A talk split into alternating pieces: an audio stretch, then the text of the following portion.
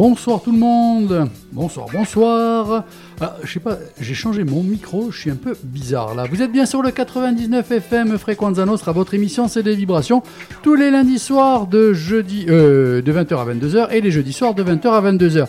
Sans oublier le rendez-vous métal, le rendez-vous hard rock de 22h à 23h ainsi que le dimanche de 18h30 à 19h30. Avec moi en studio côté animateur animatrice, je commence par madame Karine bonsoir. On, on va régler attends attends attends attends parce que je crois Ouais, tu vois Non non non non mais Je- je- je- Ah voilà, je Voilà, m'entends. voilà, Et j'avais voilà. pas de retour casque, Non, tout non, va non, bien. T'avais c'est coupé moi- le micro Ah, C'est moi euh, ce soir, euh, c'est au niveau de la régie, je, je suis pas performant. Ouh, pour Non, une fois voilà. que c'est toi, ça me rassure, je suis Ah, le chat mais je noir dis, de la dis. technologie. Mais donc, arrête tes bêtises. Si, si, Bon, j'assume. ça va Tu es forme Très bien. Bon, la bonne nouvelle, on a retrouvé ton téléphone, oui, il oui, arrive. en hein. panique. hein. Il, il- il est, ouais, il est en train d'arriver sur sa petite D'accord. papate. ouais. Avec l'animateur Thibaut. Bonsoir à tous. Lui, ça y est, euh, il est enquillé dans l'émission, il est à l'aise. euh, Voilà, hein. ben, je suis Ton fan club Ouais, ben, mon fan club, il, il attend avec impatience mes chroniques. Bon, et puis enquillé, tu as, tu as raison de le dire, là, je suis coincé dans la chaise, je crois que si je me lève, elle, elle vient avec moi. Côté invité, côté invité, Simon Demuru Antona, bonsoir. Attends, non, alors là, tu vois, là aussi, je me mélange les pinceaux. Voilà, en fait, c'était celui-là, vas-y. Bonsoir. Voilà, donc, Je m'entends décidément, maintenant, ça y est. voilà, c'est bon. Tu vois, tu vois l'importance du casque. Hein Ah oui, je vois, je vois. Bon, alors Simon, avec toi, on va parler de quoi déjà? Tu peux me le rappeler? On Il y va parler de la- l'association Partie des Oiseaux, de la nouvelle sortie euh, de Corto Maltese, et ensuite j'attends les, les questions pour savoir et exactement. euh, découvrir qui tu es, parce que tu es quelqu'un assez jeune quelque part, mais déjà avec un kilométrage assez, euh, je trouve, étonnant. Étonnant de par beaucoup de titres que tu as écrits, beaucoup de titres que tu t'es occupé de faire écrire, de, de mettre en avant. Et aussi, il y a le sport, il y a, il y a plein de choses. J'essaye de, j'essaye d'avoir. euh, généralement, j'ai une, une philosophie de vie qui est basée sur le mouvement, donc j'essaie toujours quelque part. Voilà. Alors, c'est pas évident à, gérer, mais au final, on fait pas mal Tu de t'en choses. sors quand même? Ouais. Parce qu'en plus, tu as un boulot aussi à côté, Ouais, hein, j'ai- c'est ça. J'ai trois grosses activités. Trois grosses, grosses activités. Bon, on va te découvrir tout au long de la soirée. Alors, côté musique, bien sûr, l'ambiance sera jazzy, funky, soul music. Vous allez entendre Lucienne Renandon, Vary, Cameo, Salomon Burke, Esborn Svensson, Gilles Scott Heron, Royce Ross, John Winston est mort un 9, no- un 9 octobre 1940 à Liverpool. Il a été assassiné le 8 décembre 1980. Qui c'est? Alors, c'était une question. Tu peux répéter John la question? Winston a été tué le 8 décembre 1980, il y a 22 ans. On est le 8 décembre. On est le 8 décembre Ah, ben oui, on est le 8 décembre, c'est vrai. Ben oui, par exemple. Ah ouais. Alors, c'est qui N- Non, on t'entend pas. J'ai un pro. Ah voilà. Voilà, il n'y a plus de problème. C'est moi, c'est moi Oui, qui ai un ah, problème des- avec des- les micros tu ce me soir. Coupe le la micro, il est parole, joueur, il est euh, joueur, il te coupe voilà. le micro Ah non, non, non, mais Non, j'aime pas 8 en décembre, général. moi, ici, ça m'évoque autre chose, forcément. Ben oui. Oui, non, mais sauf que Euh, là, Mais là, non. John Euh, Lennon. Ah, Ah ouais. on va pas y mettre trois plombes. John Non, ben- Lennon. Ben, voilà, oui. Donc Donc c'est voilà. c'est son assassin. Non, c'est son anniversaire d'assassinat. Ah, oui. Parce qu'en fait, gay. même les Ouais. assassinats. Ont un anniversaire. Ben on a bien raison d'ailleurs, c'est vrai, tiens. Non, c'est Pourquoi pas la- Un non. joyeux non-anniversaire. Un joyeux non-anniversaire. Bon, c'est l'humour noir, pourrions-nous dire. Non, non, non. Mais en fait, j'étais pas attentive, j'aurais capté, mais j'étais sur mon micro, je, bidouillais. Mais merci. D'accord. Je vous rappelle aussi le rendez-vous hard rock, le rendez-vous métal de 22h à 23h avec une playlist comme d'habitude d'enfer. Motorhead, The Cult, Despot, Black Label Society, Powerwolf, Therion, Black Sabbath, Jolene Turner. De suite, on part en musique et on retrouve notre invité.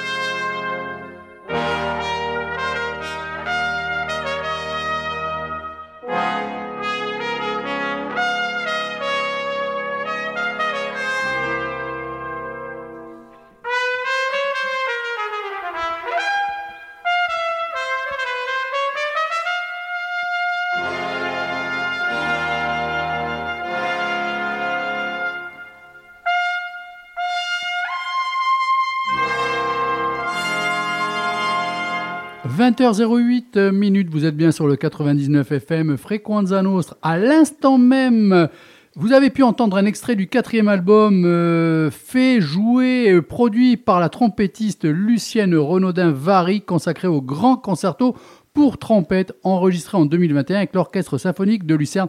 Alors, cette personne-là, il faut la découvrir, c'est juste énorme. hein. Euh, Elle conduit tout le monde, euh, elle joue de la trompette comme c'est pas permis. C'est vraiment euh, un monstre, un monstre. Ça, ça joue terrible. Oui, oui, oui. Et- et- effectivement. Euh, vous avez un avis à donner ou? Non? D'accord. Karine, je te sens très, très Un- touchée un peu par. euh, perplexe, ouais. D'accord. oui, oui. C'est pas encore. Je, je m'initie petit à petit au jazz, mais là, là, euh, non, mais c'est très beau.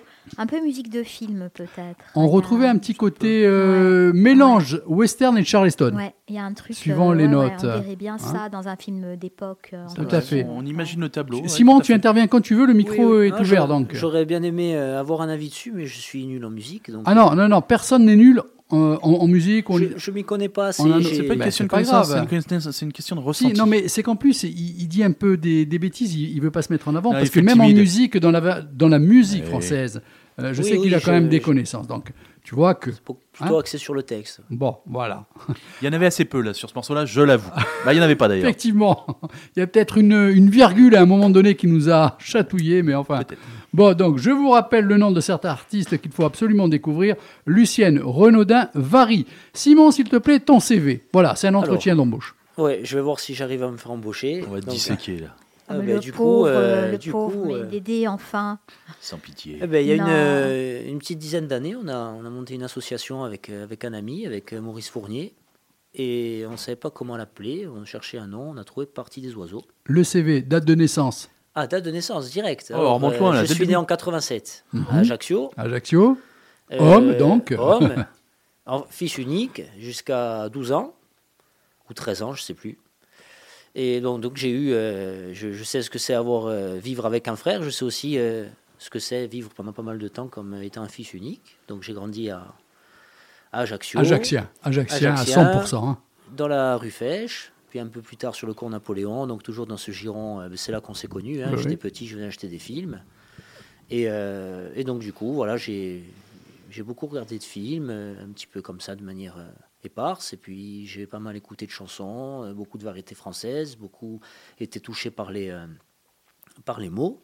L'école, Au niveau école, j'ai- ça m'a jamais trop intéressé. Non. Je faisais C'est-à-dire ben, C'est-à-dire que pendant l'école, j'allais faire les oursins avec des amis. D'accord. J'ai toujours trouvé que c'était plus important de vivre d'où que... ce beau teint. hein, c'est... C'est ça.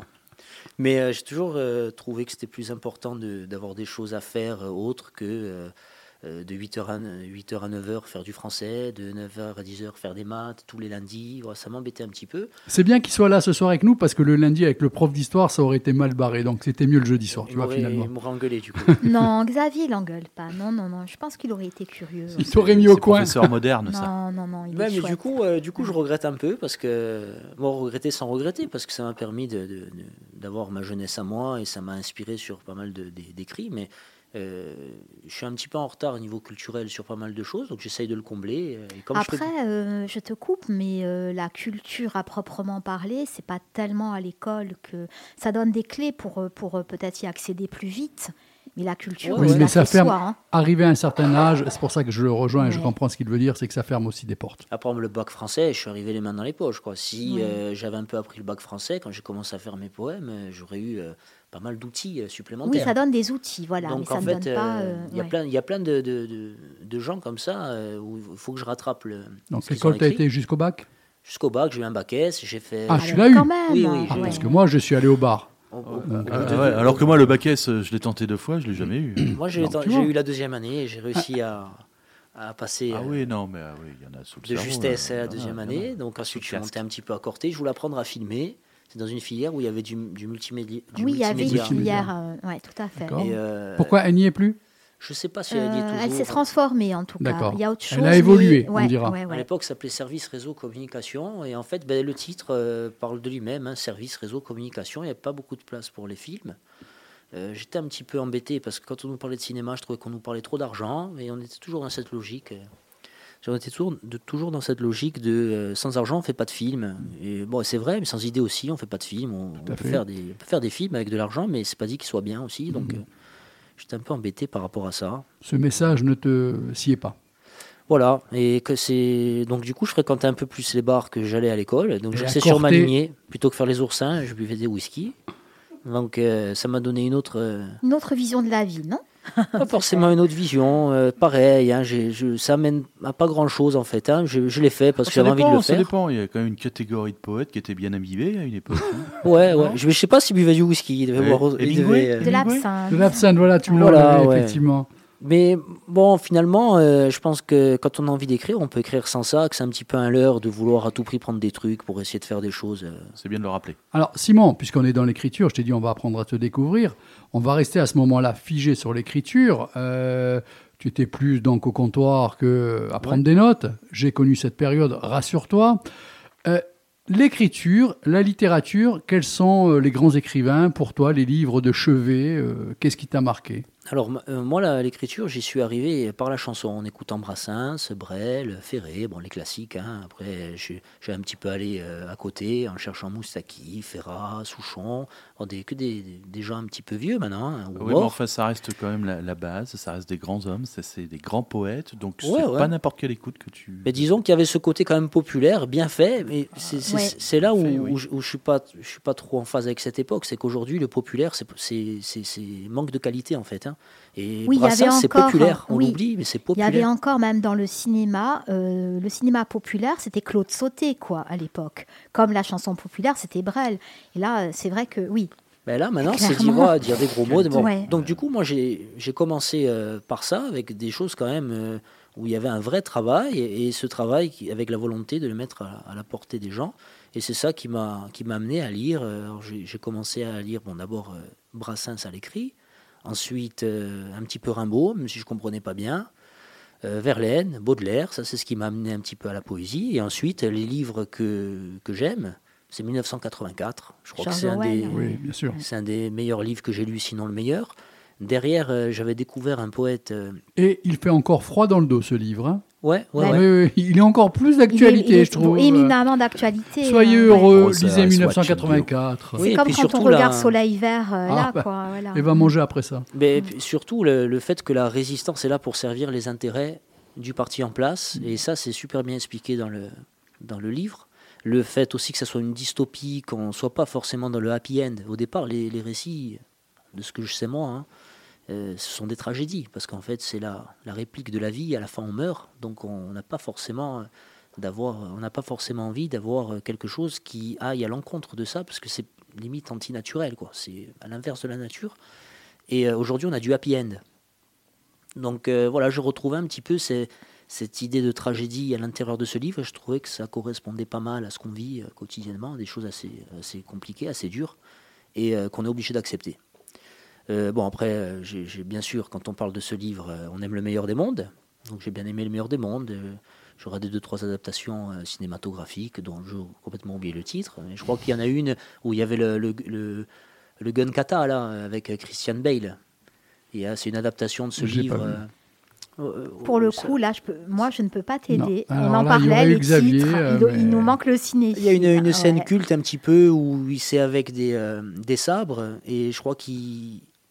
Euh, Non, je crois que c'est l'inverse. Il se sert de son arme comme d'un sabre et il tue plein de gens. Et ça, en fait, c'est une adaptation, si je dis pas de bêtises, du meilleur des mondes. Et j'ai découvert aussi un, un titre qui m'a beaucoup marqué. C'est un poète qui s'appelle Olderlin, qui est devenu fou, en fait. hein. Euh, du coup, si je mets trop de temps, tu me dis. hein. Non, vas-y, vas-y. On va te jeter des euh, trucs, t'inquiète. C'est en fait c'est un, poète qui, qui est devenu complètement fou parce que euh, il est à l'époque, je crois, de Goethe et euh, il voulait à tout prix euh, impacter euh, le monde dans lequel il vivait de par son écriture. Il est tombé amoureux d'une femme qui était mariée, qui avait un enfant. C'est lui qui s'occupait de l'éducation de son enfant et donc en s'occupant de l'éducation de son enfant, il arrive à avoir une liaison avec elle et quand le mari l'apprend, il s'en va loin et il se dit, c'est peut-être le moment de mener à terme mes projets littéraires. Et quand il commence à les mettre en place, il y a tout le monde qui lui tourne le dos. Et quand il est au pied du mur, il, se dit, je vais retourner voir cette femme, parce qu'en fait, euh, je l'aime, c'est l'amour de ma vie, il faut à tout prix que j'aille la voir. Et quand il va la voir, elle, euh, elle est morte, il apprend qu'elle est morte. Et il devient fou. Ça devient une espèce d'ultra sensible qui est hébergé, je crois, par un paysan euh, à l'étage supérieur. Il n'a plus qu'un ami qui va le voir. Et cet ami, il essaye d'avoir un discours avec lui en sachant qu'il ne sait pas trop finalement qu'est-ce qui se passe dans sa tête. ce que- ce que ça devient, quoi, oui. Ce que, Et ce ouais. mec, a- ce, ce Holderlin, a écrit un livre qui est, que j'ai trouvé magnifique, qui s'appelle Hyperion. Et en fait, l'Hyperion, c'est Hyperion, c'est un petit peu l'illustration euh, de cette vie-là. Avec Hyperion, c'est son personnage littéraire qui le représente lui. Diotima, c'est la femme qu'il aimait, c'est cet amour impossible qu'il a matérialisé dans l'écriture. Et il y a une quête. Alors, je pourrais pas bien vous en parler maintenant, mais j'ai un petit peu oublié, mais c'est vraiment un livre que je voulais relire. C'est un livre qui fait du mal quand on lit, moi, c'est ce que ça m'a fait. Et en même temps, j'ai envie de découvrir la suite, et ça, c'est. Voilà, sur ma table de chevet, je dirais 1984 et Hyperion. Ah ben, Peut-être que grâce à cette soirée, tu vas ressortir certains bouquins et plancher là-dessus. Ça, c'était Ouais. le côté littéraire. Euh, Il y, a, il y a le côté sport aussi chez toi, hein, qui a Oui. été dominant pendant un temps et qui l'est peut-être toujours, je, je ne sais pas. Oui, toujours, toujours, je fais beaucoup de sport. Euh, j'ai eu un, un petit break euh, quand, justement quand j'étais à Corté. Je commençais la boxe quand j'avais 12 ans. Donc j'y suis allé euh, pas très régulièrement quand j'étais jeune, parce que comme je vous disais, j'avais du mal avec les, Oui, les avec la horaires. et- discipline et voilà, avec la discipline. Donc finalement, j'y allais sans, sans trop développer mes capacités. Et puis, mais c'est quelque chose qui m'a toujours collé à la peau. Quand j'y allais plus, ça me manquait parce qu'il y a, c'est un petit peu une famille la boxe. Puis euh, c'est la boxe, c'est au ring ajaxien, c'était Roland Battistine, c'était des mecs qui ouvraient, qui pleuvent, qui neigent, qui ventent, ils ouvraient tout le temps. Euh, la salle, elle était pauvre, il y avait des sacs éventrés, donc il y avait vraiment une une ambiance qui faisait que quand on y allait, on n'y allait pas que pour boxer, on allait Un aussi côté voir des humain? gens. Ouais, oui, quand même, ouais, ouais. Alors c'est pas un côté humain comme on l'entend aujourd'hui avec tout le monde qui, qui, qui est dans la bienséance, tout ça. hein. Des fois c'est même l'inverse. Ouais, Mais ouais. en fait c'est des gens qui... Pour qui de ont- vrai. Ouais, c'est c'est- c'est Ouais. des gens qui ont des vraies qualités et euh, on les aime pour ces qualités-là. C'est des qualités qui arrivent à faire oublier euh, d'autres défauts. C'est c'est ça, moi, qui m'a marqué. Et je me suis toujours dit comment ils ont fait ces, ces mecs à venir ouvrir une salle alors qu'il y avait, il y avait une période où il y avait quasiment personne, où ça, ça puait la pauvreté, quoi. Ça sentait la transpiration et la pauvreté. Il y avait la passion, ni plus ni moins. Et tous les soirs, ils descendaient, ils ouvraient. Et aujourd'hui, on a, il y a des, de nouveaux éducateurs. Donc, il y a toujours Roland qui descend de temps en temps. Il y a eu une, un petit peu une renaissance. euh, Il y a de- eu des combats euh, la semaine dernière, je crois, Ouais, on a présenté deux il y a deux semaines. euh, ben, il, y a, y a, y a le fils de ma voisine d'une amie. euh, Ah, Peut-être qu'il est chez nous. Il y a eu nous, on a, on a fait boxer Camille et Tito. non, non, non, non. Mais voilà, il y a eu une espèce de renaissance avec une manière différente, de, plus moderne, de d'apprendre la boxe. Et cette renaissance-là, elle, elle a eu lieu parce Matisse, voilà, le, le, le, le gamin, enfin le gamin, un, un beau bestiau maintenant, euh, c'est Matisse. que... D'accord, il n'est pas chez nous. Il est pas chez nous. Mais euh, voilà, et donc du coup, c'est pour ça que j'aime aussi ce... Ça a eu lieu grâce à ces gens-là au départ. Ouais, ouais. Et puis et après, hein, c'est finalement la boxe c'est aussi quelque chose d'infini, c'est euh, très stratégique. C'est ce que j'allais dire tout à l'heure. Je te disais, c'est cérébral, c'est très physique, mais moi, évidemment, je, ça doit se voir, j'en fais pas, mais ça me plairait, ceci dit. Mais, mais euh, apparemment, il y a tout un côté euh, très cérébral dans la boxe. Oui, parce que Très- c'est parce que c'est un, un sport d'opposition.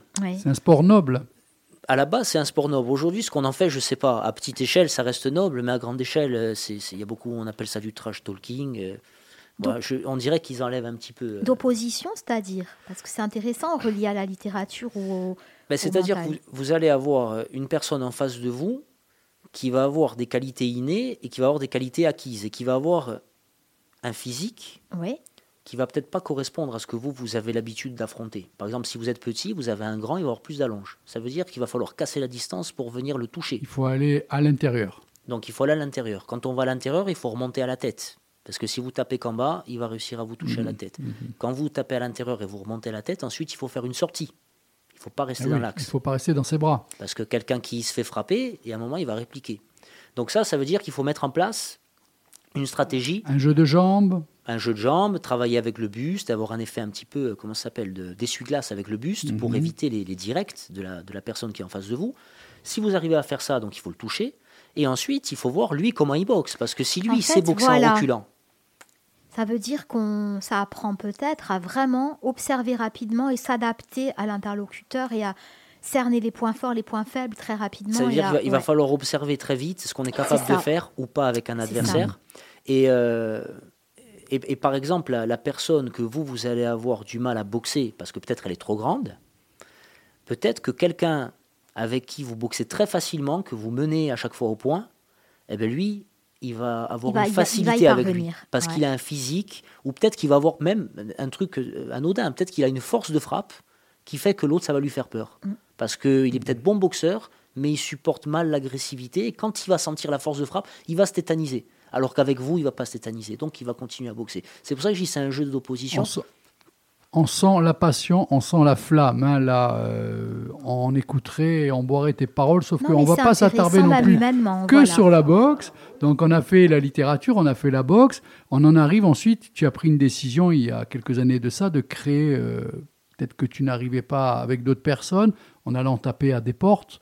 Tu as créé toi-même donc cette association où... euh, Oui, cette l'association. hein? C'est ça, partie des oiseaux. le on Parti peut dire des oiseaux. Il y a combien de temps maintenant? Oh, ça, fait, euh, ça va faire 10 ans, là, en 2023. 10 ans. Mais juste avant aussi, tu as commencé à écrire. Oui, j'ai fait, euh, si je dis pas de bêtises, je crois que j'ai fait deux livres avant de monter l'association. J'ai fait, de, j'ai fait un premier livre qui, s'a- qui s'appelle L'enfant de la lune, qui était une espèce de déversoir où j'écrivais assez vite. J'étais en train de, de chercher un petit peu. Je voulais faire des chansons, comme euh, je trouvais pas de musicien, que je connaissais pas la musique, et je me suis dit bon, ben, je vais essayer de, de faire des, des textes qui se suffisent à eux-mêmes. Et ces paroles, tu ne les as jamais proposées, même des années après, à d'autres groupes euh, J'ai, j'ai déjà proposé, ouais. Ouais. J'ai déjà proposé, mais j'ai toujours eu des retours un petit peu bizarres. D'accord. Ça passe pas pour l'instant. Il n'y a pas l'artiste qui aurait. euh, Oui, on a déjà fait des chansons. euh, là- où, euh, avec le temps qui est passé, où on a fait quelques chansons, il y a, il y a une personne qui travaille avec moi, qui est au Lamana, je travaille sur le port, donc il y a une personne qui est dans le service des, des Lamaneurs qui, Mhm. qui a fait quelques musiques. Il y a Laurent Léandre, justement, on parlait de boxe, qui a fait le, le titre. J'avais écrit un titre sur le ring ajaxien, qui avait fait la musique, on avait fait le clip qu'on avait publié sur Mhm. Internet. On avait fait une chanson qui s'appelle Leurs armées sont des lettres, sur les, les écrivains un petit peu engagés. Donc il y en a quelques-unes. Euh, par contre, quand j'ai commencé vraiment où je voulais faire des chansons, euh, que je les présentais, bon, il n'y avait pas eu trop Ouais. de retours. Puis il y a aussi ce côté un petit peu de, de l'inconnu, quoi. hein. Il y a le fait que c'est pas tout le temps terrible, et il y a aussi le côté, euh, lui je le connais pas. euh, Il y a une crainte. ouais, Après- on donne après, toujours euh, du crédit plus aux gens inconnus qui ont déjà fait quelque chose qu'à ceux qui viennent d'arriver. C'est peut-être idiot si tu as proposé ici, ici en langue française et en chanson à texte, il n'y a pas grand monde.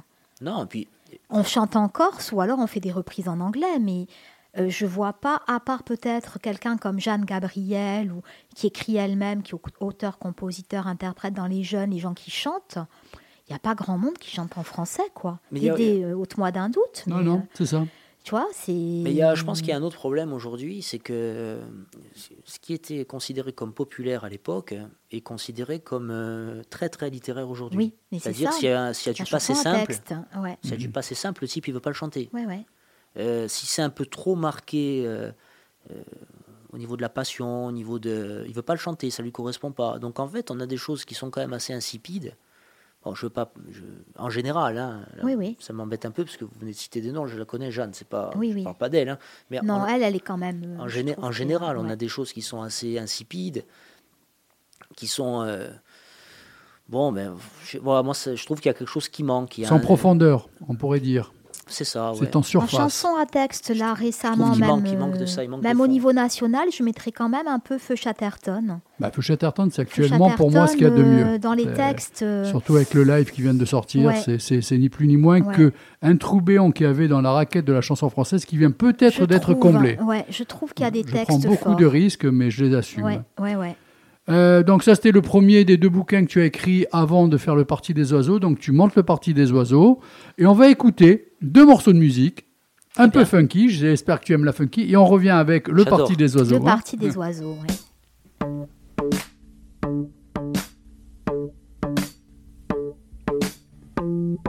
Get up. We are Eternal Funk. Alias. The Formaldehyde Funkmen. You can't see us, but you can feel us. Get up.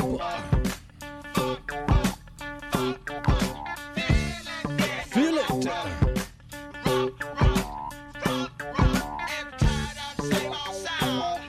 Get up on the cameo sound.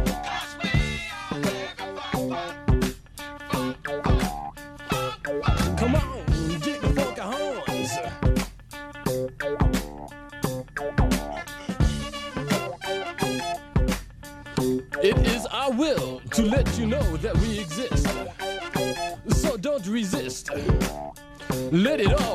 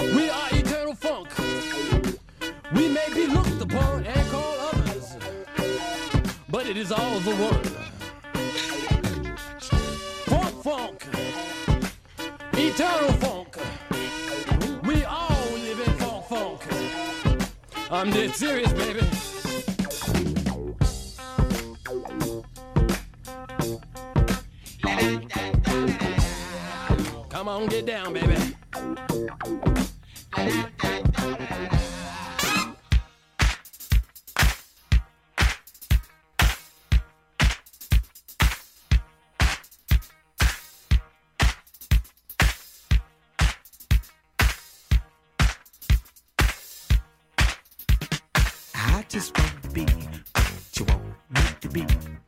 Why not see what you want me to be? I just want to be what you want me to be. Get me hot and see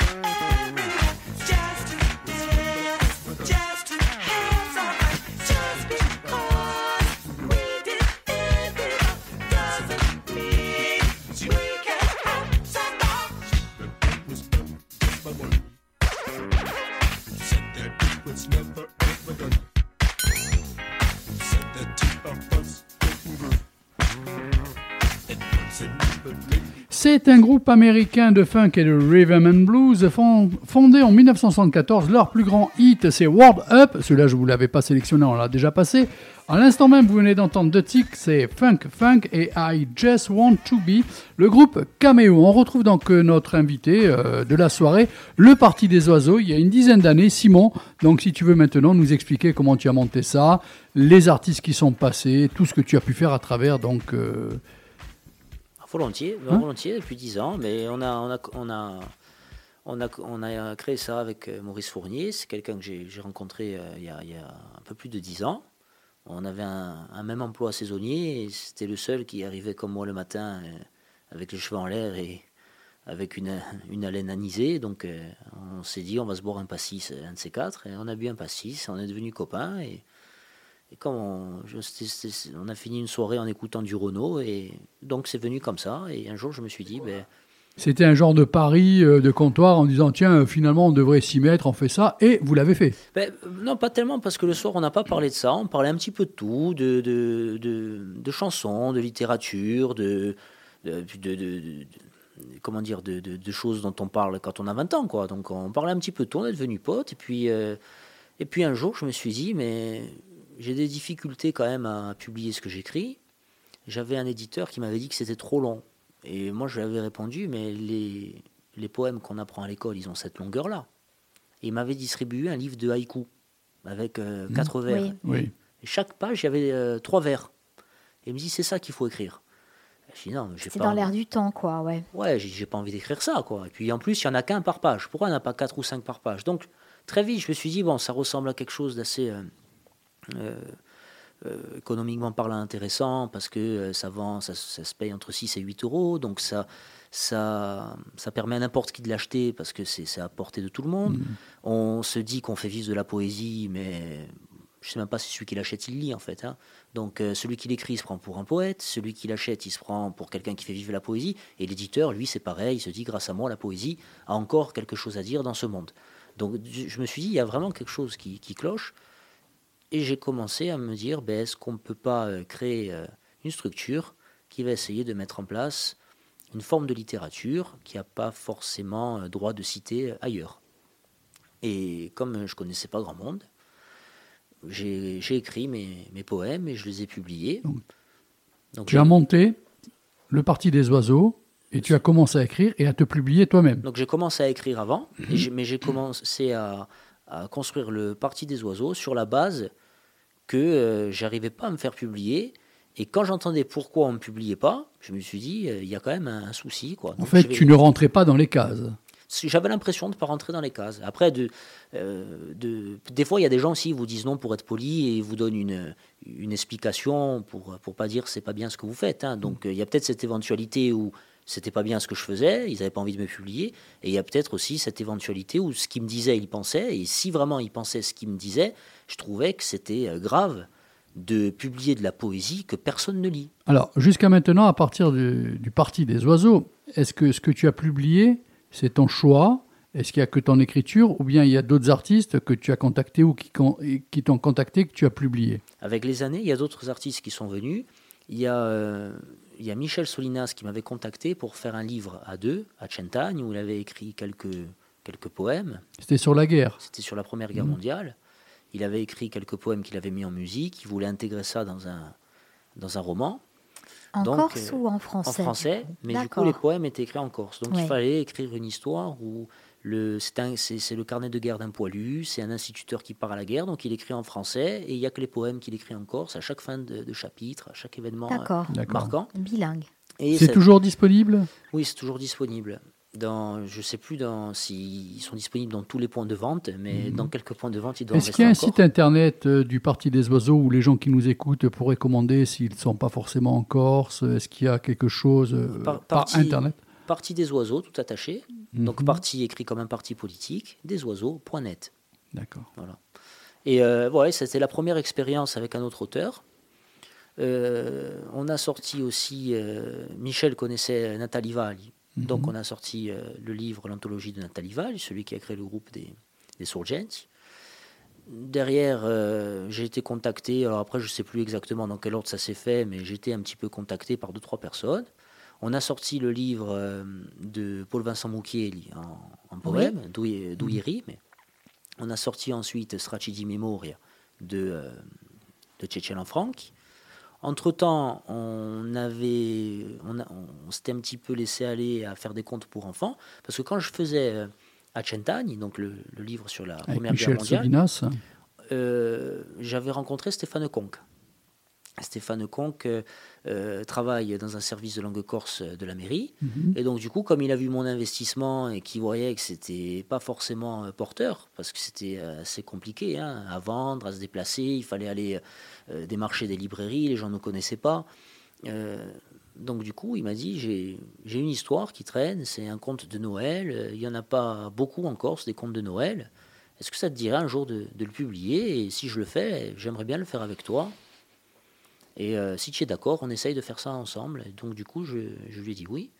Et euh, donc, entre. euh, C'est le- Nathalie Foresta, non? Nathalie Forest. Et là, du coup, on a fait aussi Sanjua Oumar, le deuxième, et là, on est en train de tabler sur le troisième. Donc, on a eu comme ça, d'année en année, une littérature qui est partie de la poésie, où il y avait que moi qui écrivais. Ensuite, on est allé un petit peu sur le roman. On est allé sur le conte pour enfants.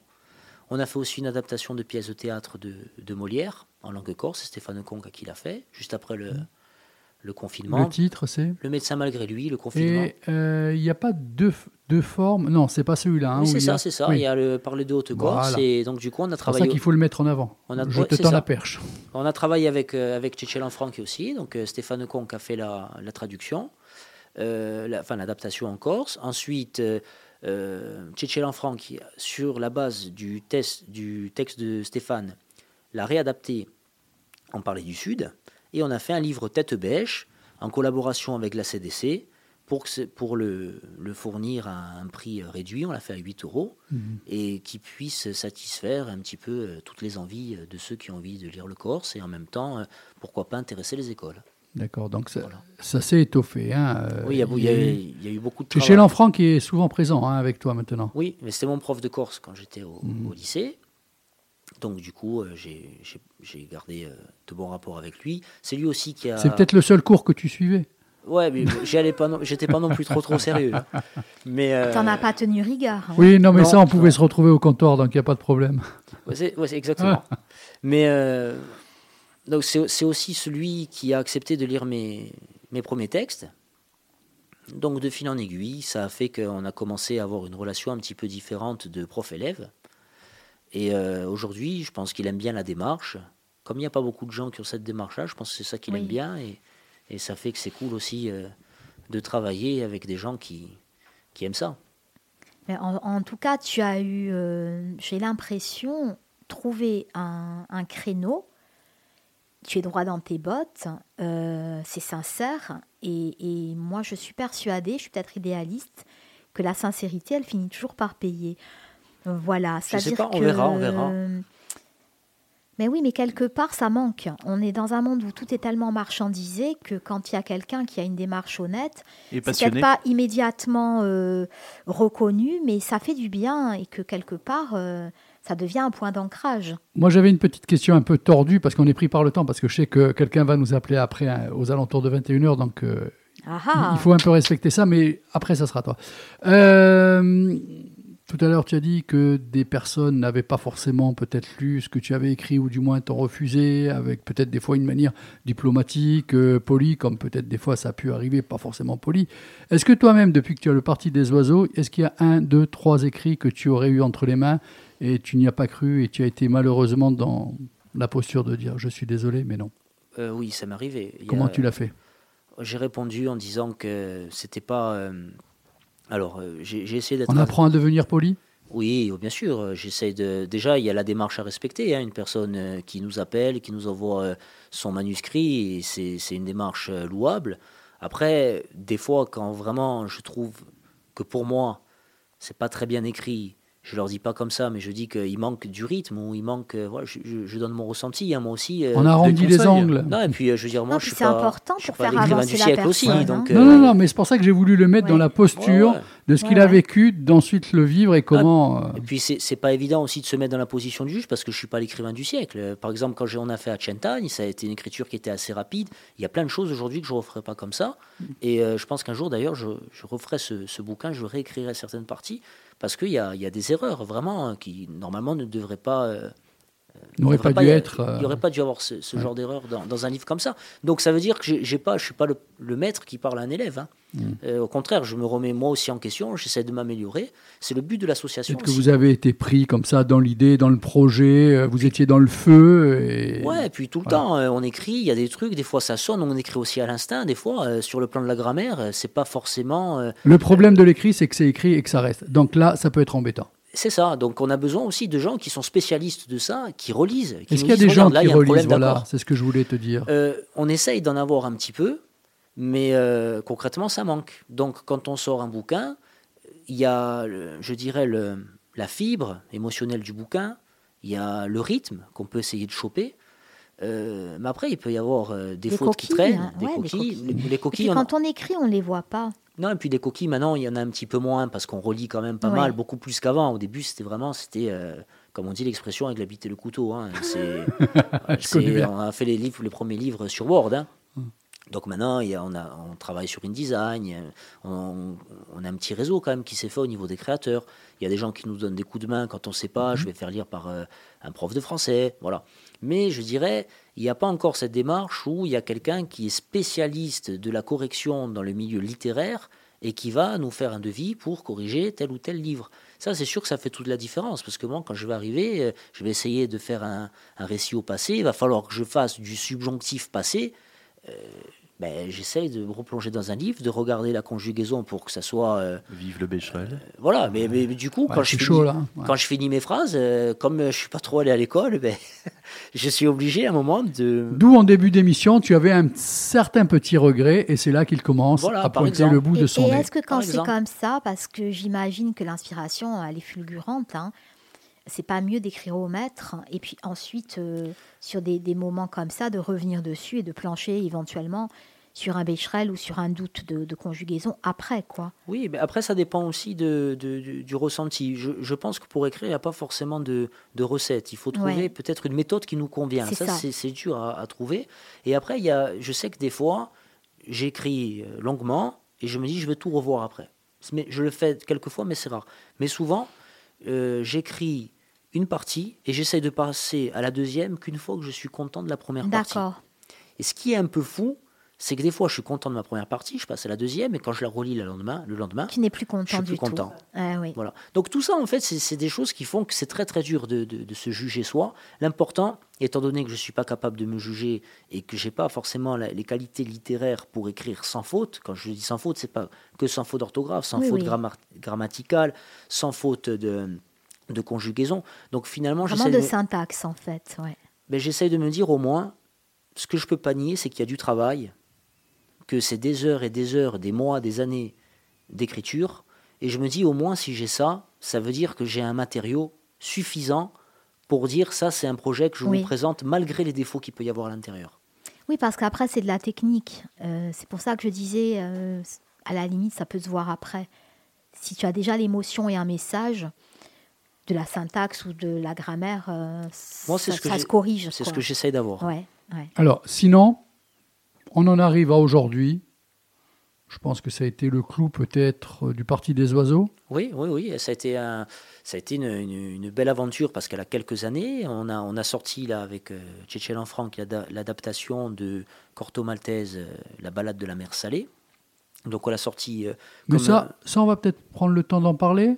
Ouais. On passe Si deux morceaux veux. de musique, on y revient parce que c'est un peu le clou de la soirée et le pourquoi je t'ai ouais. voilà, je t'ai invité. D'accord. Donc faire ça en une minute et après avoir notre invité, ça serait un peu euh, pas terrible de ma part vis-à-vis de toi et de ce que je t'avais promis pour mettre en avant euh, justement cette bande dessinée. hein. Alors. Solomon Burke, un album qui a 20 ans, qui fête son anniversaire. Écoutez bien ça, c'est juste un petit bijou et on retrouve ensuite l'invité euh, mystère.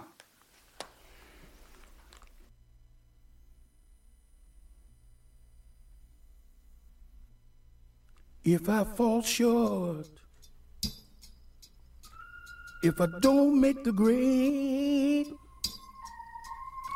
if your expectations aren't met in me today, there's always tomorrow or tomorrow night. Hang in there, baby sooner or later, I know I'll get it right. Please don't give up on me. Oh, please don't give up on me. I know it's late, late in the game. But my feelings, my true feelings, changed. Here in my heart, I know,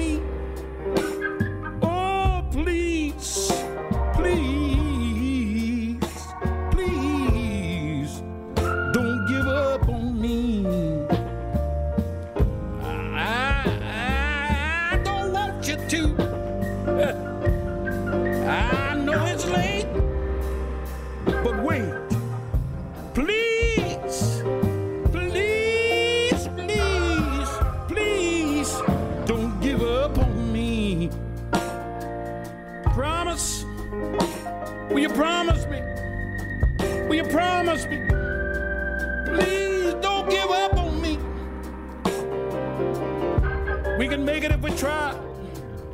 I'm gonna hold on, hold on with me, and don't give up on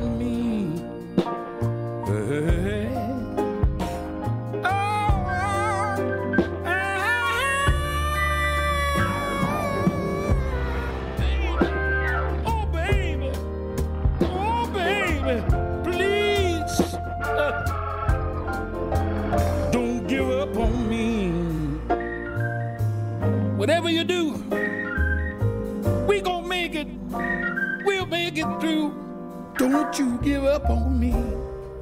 Please, please, please. Promise me. Don't give up on me.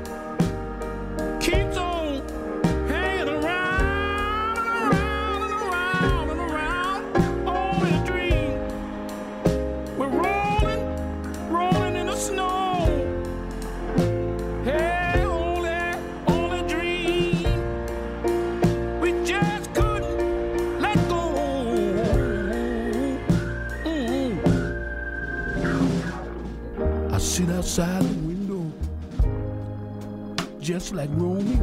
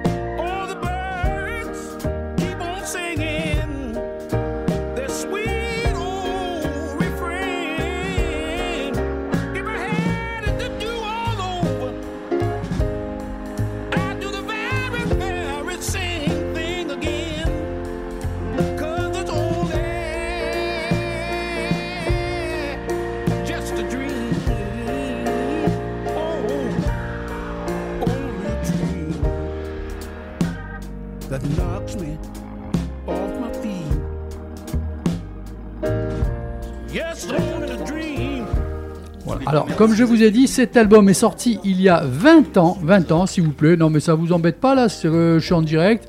J'annonce quand même euh, monsieur Salomon Burke qui, qui vient de rééditer son célèbre album.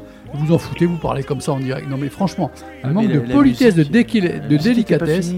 Suzanne, dès que t'es là, c'est la foire. hein. Alors là, hein La Ah, il y a Euh, là, là, là. Il y Suzanne. Oui, oui, Catherine. Bonsoir, Catherine. Salut Ça va?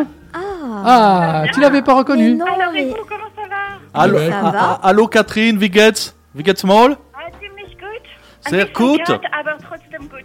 Ja, das ist gut. Bon, eh ben, bon, ben, au on vous laisse. hein. on vous laisse. bon, alors, l'allemand, pour... bon, déjà, on te présente notre invité de la soirée, Simon de Muru-Antona, qui a Bonsoir. créé le Parti des oiseaux, que peut-être que tu connais, euh, je ne sais pas, Ouais, une célèbre connais, figure ajaxienne. Bonsoir.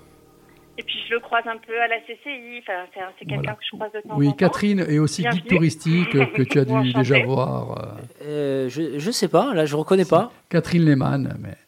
Ah, comme ça, ça j'ai pas la mémoire des noms. Il faudrait que je vois la, la- votre photo. Tout à l'heure, il montrera une photo. On, te- on te montrera l'affiche, t'inquiète. Ça marche. Bon alors Catherine, donc euh, nous on recule devant rien, on t'a payé un voyage à Berlin pour euh, te mettre un peu dans cette vie et euh, nous donner un petit peu ce qu'il en revient. Je remercie la radio Frequenza Nostra pour, tout, pour tous les efforts. Donc, j'ai bien bossé. Ça fait un mois que je vis là, au frais de la princesse. Et, euh, et j'ai pas encore fait le tour. Alors, vais peut-être tu as- revenir. tu as envoyé la note, euh. Tu as envoyé la note à Vincent parce qu'on lui avait dit dans, dans les 40-50 euros, mais en fait c'était le repas de la journée, il n'a pas dû comprendre. Puis j'en ai profité aussi pour faire un petit tour euh, jusqu'à Prague, Dresde et, et Oh là là là là, oh la note, oh la note comme ça va monter. Vincent. Alors euh, Berlin, il y a combien d'habitants s'il te plaît? Parce que moi ça m'intéresse de découvrir Alors, un petit peu cette ville. de- tu as moins de 4 millions d'habitants. Donc c'est tout petit finalement. Oui, Un bah, je gros village. Ouais, je m'attendais à plus Par quand contre, même. 4 millions, même pas 4 millions d'habitants. Par contre, la surface est gigantesque. C'est 30 km sur 40 km. Donc en gros, au niveau de la surface, ça représente un dixième de la Corse. Si tu prends toute la Balagne, Calvi, l'île-Rousse, avec Olmicapelle, toute les- la partie montagneuse, la forêt de Bonifate ou en, en Balagne, tout ça, là, toute cette grosse partie-là, c'est l'équivalent de Berlin. C'est Mhm. quand même hallucinant. Donc c'est une ville immense avec une petite population et c'est aussi une ville qui est très très pauvre. C'est la Alors, plus pauvre des métropoles. oui, euh, Parce que comme tu m'as envoyé, bon, je le dis, hein, tu m'as fait un petit résumé, ce qui m'a rendu service. J'étais étonné déjà de la première chose que tu as mis, c'est que suite à un scandale financier, et je te laisse continuer parce que ça, ça m'a laissé quand même sur le Oui, cul. voilà, hein. à la fin des années 90, la ville s'est retrouvée ultra endettée. Il doit continuer à payer sa dette. Et en fait, ce sont les autres métropoles, Francfort, Stuttgart, tous ceux qui bossent, si tu veux, qui injectent de l'argent dans Berlin et qui font la gueule d'ailleurs. C'est Et pour ça Berlin que Berlin est une super capitale culturelle, super subventionnée grâce aux autres. C'est magnifique. C'est ça, c'est exactement ça. Et donc dans cette ville, ben, en gros, tu n'as pas vraiment d'industrie, euh, tu n'as pas trop d'usines, donc tu n'as pas d'industrie, tu n'as pas tellement d'offres d'emploi, et euh, tu as un taux de chômage qui est quasiment le double de la moyenne nationale en Allemagne. Tu as 10% de taux de chômage alors que normalement c'est 5,5, tu vois. Et donc tu as une personne sur cinq qui vit euh, des aides sociales. Et dans cette ambiance un petit peu où quand même tu sens qu'il y a une fragilité parce qu'il y y a des familles qui sont euh, qui ont des difficultés financières, des jeunes, des étudiants, etc., tu as une véritable solidarité. Donc c'est une ville qui est hyper agréable, qui est très détendue. Les gens se, regardent les uns les autres, sont bienveillants les uns avec les autres et sont extrêmement tolérants. Et en plus de cela, ce que tu as de magnifique, c'est que tu as des parcs partout. Tu as des espaces verts partout. Ça regroupe bah, des parcs, des zoos, des jardins, des potagers partagés et même des aéroports désaffectés. Donc tu as surtout un aéroport désaffecté qui est au sud de la ville, ça s'appelle Tempelhof. C'est au sud de Kreuzberg, le quartier le plus branché de Berlin, qui a été désaffecté, qui a été ouvert au public en 2010. Donc en fait, c'est comme si tu as une prairie de 400 hectares en pleine ville, plate comme Berlin, parce que Berlin c'est plat, plat, plat. Et donc tu as le vent qui souffle là en continu et qui va avaler, effacer tous les bruits, étouffer tous les bruits aux alentours. Donc c'est très spécial. Alors en cette saison-là, il y a du ski de fond. Et en été, bah, tous les, Berlinois se retrouvent sur l'aéroport désaffecté pour faire des grillades en attendant le coucher du soleil. Et entre-temps, ils font bah, du roller, du vélo, du kitesurf sur les anciennes pistes de décollage qui découvrent comme ça bah, toute la prairie, toute la zone. Mais c'est assez génial, Voilà. moi je trouve. Euh, Karine a une question. Ben oui, moi, toujours, euh, ce qui m'intéresse. Euh, parle dans le micro, parle dans le micro, ça Ah, sera c'est mieux. Oui, non, mais t'inquiète, ça capte en même Ah temps. voilà. Donc oui, Catherine, bonsoir d'abord. Contente de te savoir bien installée. Et euh, oui, culturellement, du coup, parce qu'on a cette image du Berlin underground, de, de la musique, euh, de Bowie avec Brian Eno, puis de, des fêtes techno dans ces anciens entrepôts désaffectés, etc. Est-ce que ça bouge toujours? Alors en décembre et en janvier, ça bouge moins. c'est pas les mois où il faut venir parce que euh, en décembre, il fait nuit à 16 Il heures. fait trop froid en plus, je suppose. Voilà. Et puis voilà. Donc, ouais. Mais tu as quand même des concerts tous les soirs. Tu as des gens qui jouent dans la rue qui Ah sont oui. juste fantastiques. Tu as alors euh, tu as des clubs, tu as des euh, des, des concerts de jazz, tous les, tu as tout ce que tu veux. Tu as l'opéra, tu as tout ce que tu veux et c'est pas cher. Mais c'est pas la fête comme tu peux l'avoir le reste de l'année. Les gens commencent vraiment à sortir en mars, ils installent des tables dans la rue, des guitares dans Parce que c'est connu chaises, pour ça, voilà. Ils oui. font la fête à partir du moment où les journées se rallongent, à partir du moment où tu as un peu des feuilles sur les arbres. Voilà, et ça Et mange des currywurst et de la bière. C'est Voilà. quoi les Hein currywurst entendu Euh, ça- Thibaut. Ça, ça- et ça mange euh, ça, des currywurst et, et, et de la bière. Euh, Le currywurst, c'est, c'est la saucisse Ah oui, à les, vendre. les currywurst C'est et saucisses au curry. C'est du gras, quoi. Et le gras, c'est la vie. C'est pour le froid, c'est pour le froid. C'est leur Simon, si tu veux poser une question, euh, profites-en. hein. J'écoute, j'écoute. As tout parce que c'est c'est vraiment multiculturel. Quoi. Il y a plus de kebab que de, de, de, de wurst au, au curry, en fait. Tu as euh, des, des Libanais partout, Oui, il y a tu beaucoup as euh, Libanais, des. Turcs partout, ouais, tu- tu as voilà, tu, tu Catherine- manges ce que tu veux. Catherine, tu veux. une autre chose a retenu mon attention aussi euh, dans le mémo que tu m'as fait, c'est en 2014, la ville a voulu faire construire des immeubles. Ouais, sur cet aéroport, il y a une association euh, écolo qui, qui a lancé un référendum populaire et en fait, il y a un tiers des électeurs de Berlin, un tiers des gens qui se sont déplacés pour voter contre le projet immobilier. Et du coup, ça a fonctionné. La mairie n'a pas pu bâtir des immeubles là où on avait euh, ce grand aéroport désinfecté. Donc, il y a des zones qui sont devenues des zones ornithologiques. On a aménagé des bars en plein air. On a fait des terrains de basket et des terrains de baseball, des terrains de foot. C'est vraiment l'immense terrain de jeu de 400 hectares pour la population. Et la mairie a été obligée donc de complètement reculer. Voilà. Après, la mairie a aussi créé une quinzaine de piscines publiques gratuites en plein air en été, sont aussi bordées par des arbres et des prairies. Et pour l'hiver, tu as plus d'une vingtaine de saunas municipaux qui sont naturistes et mixtes. C'est-à-dire, ils sont naturistes. Moi, j'ai demandé si je pouvais y aller avec mon bikini. On m'a dit, ah non, non, non, c'est à poil. Ah, poil, poil, poil. Voilà. Donc, c'est naturiste, sauf un jour de la semaine qui est réservé aux femmes. Attends, on est en train de perdre Suzanne. Ouais. Suzanne, ça va? Suzanne, arrive. Il y a un jour pour les femmes, il faut retenir. hein, Voilà, il y a un où, jour hein, on ira entre sinon- nous, allez. Sinon, c'est mixte. Et donc, Berlin, c'est hyper euh, FKK, c'est-à-dire Frei, euh, Körper Culture, la culture du corps euh, libre, donc la culture du nudisme, quoi. Mais c'est tout à fait normal. Même sur, ces, euh, sur les bords de la Spree, du fleuve, en été, les gens sont à poil. Ouais. Dans les piscines municipales, les gens, ils sont à poil. Bon, ah ben, Et à côté de, de la nénette à poil, qui est pas épilée parce qu'elle est... euh, Non, mais on veut FKK pas savoir, non. Tu as aussi euh, bah, le, le couple d'Iraniens qui sont là voilés de la tête aux pieds. Ah ben, c'est bien, non, je plaisantais, hein.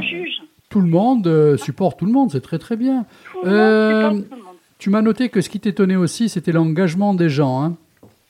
Voilà, bon là je te parlais de, de ce qui s'était passé euh, pour le, le Temple of, mais en fait les référendums populaires c'est tout le temps ici. Et puis il y a aussi un autre épisode qui va te plaire.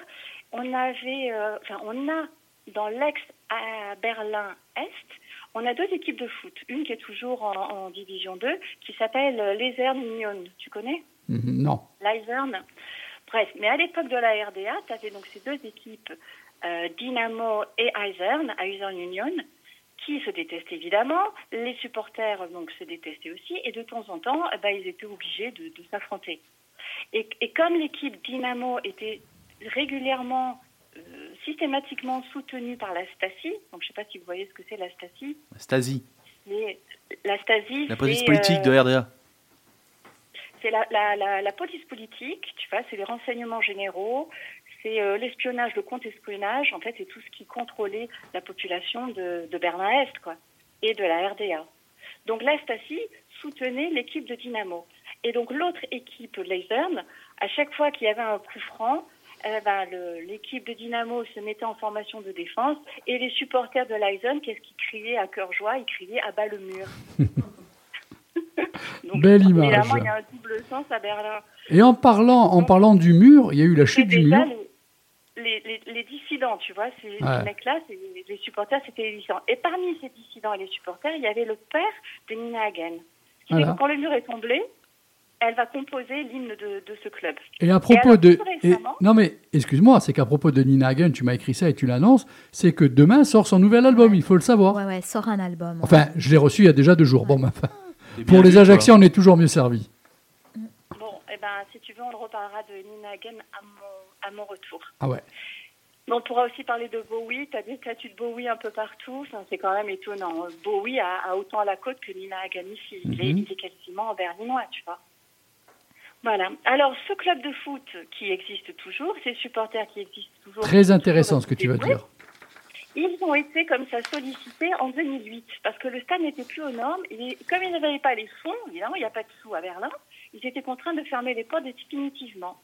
Du coup, les fans sont alors venus à la rescousse et durant deux ans, on a 2000 fans bénévoles qui ont travaillé comme ça pour euh, euh, retaper le, le stade. Donc, au tout, on a comptabilisé plus de 1400 heures de main-d'œuvre gratuite. Et ajouté à cela, il y a tout le matériel de chantier qui a été offert par les sociétés du coin. Donc, C'était pas le 1400, c'était pas 1400, tu as noté 140 000 heures. matériel, 140 000 heures, ouais. Ouais, c'est quand même Donc, assez en différent. tout, ouais. Ouais, parce que je m'entends pas parler. Donc en tout, tu avais euh, entre le matériel et les, et les heures de main d'œuvre offertes, ils ont fait une économie de 4,5 millions. Et le stade a, a- a pu réouvrir en toute sécurité. Et en 2014, donc quelques années après, lorsqu'il y a eu la Coupe du Monde, eh bien les, les directeurs du stade, ils ont fait une opération Dein Sofa im Stadium. Ça veut dire ton canapé dans le stade. Donc en fait, ils ont dit à tous ces gens, tous les supporters, etc., venez, venez, venez sur le stade avec vos canapés. Et il y a plus de 1000 canapés qui ont été transportés depuis tous les coins de la ville et qui ont été installés sur la pelouse. Et les gens venaient sur leur canapé dans le stade regarder les transmissions de, les retransmissions de foot. Alors, il y a aussi. rêver quand même, Ah, hein. bah oui, oui, oui, non, mais euh, les Sparenschrank. Alors, les Spar, tu sais, le Spar, c'est des supermarchés Ouais. euh, pas chers, Ouais, normalement. ouais. Tu fais des économies. Tout Spar, Sparen, c'est faire des économies. Et Schrank, c'est la commode. Donc, en fait, dans les petits bars du coin, les Ecke-Kneipe, c'est-à-dire les PMU, tu vois, un peu ringard avec euh, des plantes en plastique, des, des rideaux, fenêtres, vraiment le truc un, peu miteux, hein. bah, il y a quand même des habitués qui vont toujours dans ces petits bars euh, de quartier. Et toutes les semaines, bah, ces habitués laissent un petit peu d'argent dans une caisse. Comme ça, à la fin de l'année, bah, ils cassent tous ensemble la tirelire et ils fêtent la fin de l'année ensemble. C'est bien, Je trouve ça. hein, c'est- Mais ça, Moi, tu pourrais le faire au magasin. bah, je trouve hein. que ça, ça pourrait donner des idées. hein. Ouais. Déjà, un Ouais, peu, je trouve que sur la construction de certaines choses, euh, à certains endroits, il faudrait agir et, et pas juste dire euh, Ouais, c'est interdit, mais ça va pousser. C'est interdit, mais ça va pousser. Enfin, allez, vas-y, je te laisse continuer. Voilà. Bon, bah écoute, c'était quelques exemples comme ça de, où on se rend compte que tu as vraiment une, une, une société qui participe à la vie euh, de la ville. Il y a beaucoup de gens qui font des choses bénévolement, qui s'impliquent dans des associations, qui donnent de leur temps, vraiment toujours gratuitement. Donc tu as un effet comme ça euh, euh, spontané d'entraide. Et en fait, ce que tu sens ici, c'est que ce qui passe avant tout, c'est vraiment l'humain. C'est pas du tout le paraître. Et nous, dans nos sociétés, bon, je parle pas que d'Ajaccio, mais même en France, tout est dans le paraître. Alors qu'ici, pas du tout. Il y a quasiment personne euh, qui se promène en talons, en talons hauts, euh, qui porte du maquillage. C'est pas l'endroit pour Karine. Bah, euh, Non, je mais- peux m'en passer, hein. Je ne me résume pas qu'à ça. hein. Détrompez-vous. Avec le maquillage. Mais si tu viens avec le maquillage, on t'aimera tout autant. Mais c'est ça, moi ça m'est naturel. C'est ça, j'ai pas de basket, ne c'est pas de ma faute. Personne. Mais les gens ne sont pas vraiment euh, tournés vers, euh, euh, vers le paraître. Pas du Alors, tout. quoi. Donc, avant, avant qu'on te laisse tranquillement reprendre ta vie euh, berlinoise, euh, ta prochaine expérience, euh, tu m'as dit, ça sera pour ce dimanche, c'est ça? Ouais. Alors, vais c'est avec quoi? une copine, on va dans un bar. Alors, le dimanche en Allemagne, c'est pas spécifique à Berlin. Je sais pas si vous avez déjà entendu parler de ça. Mais tous les dimanches soirs, partout en Allemagne, en début de soirée, les bars se remplissent. Et donc, tu as des gens, souvent c'est des groupes de trentenaires, qui se réunissent là pour le feuilleton d'une série policière qui a débuté en 1970. Des C'est une série qui a 50 ans. C'est pas d'Eric, ça s'appelle Tatort. Le lieu Ah, Tatort. Ah oui, c'est aussi pour, c'est aussi pareil. C'est aussi soporifique. Manu sort de ce corps. hein. Thibaut, il commence à avoir un peu euh, du manu en lui.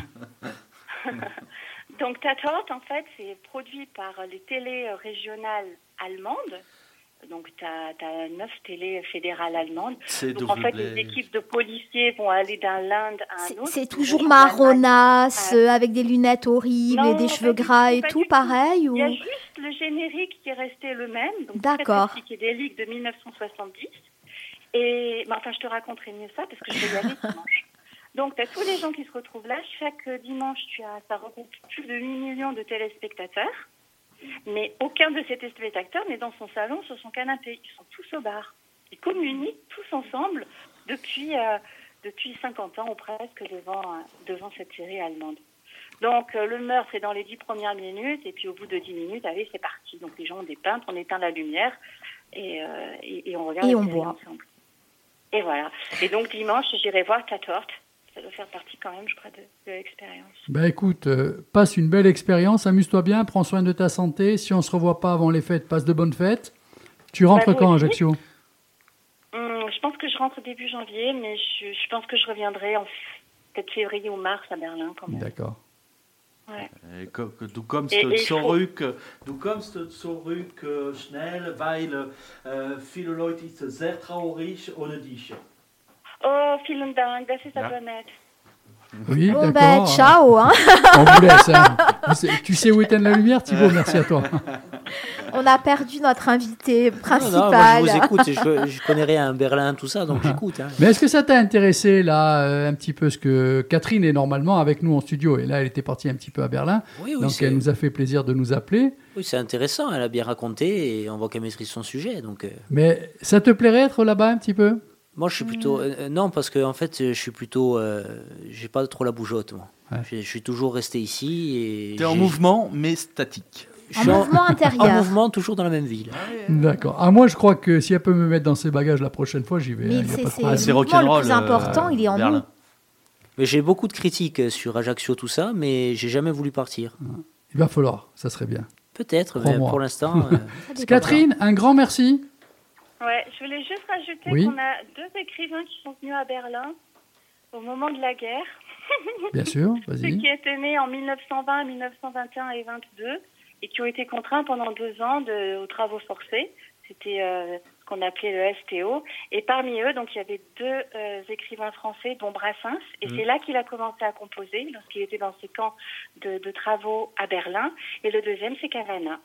D'accord. Lui, il a été obligé de se déplacer, il a été obligé de quitter Sète et il s'est retrouvé à, à Berlin.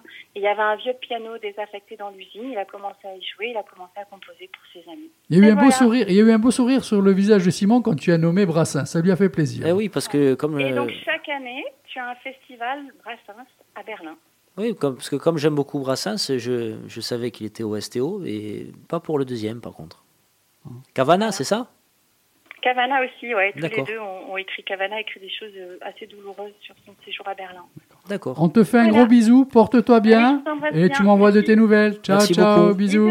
Bonne soirée à tous. Merci. Merci, bonne soirée.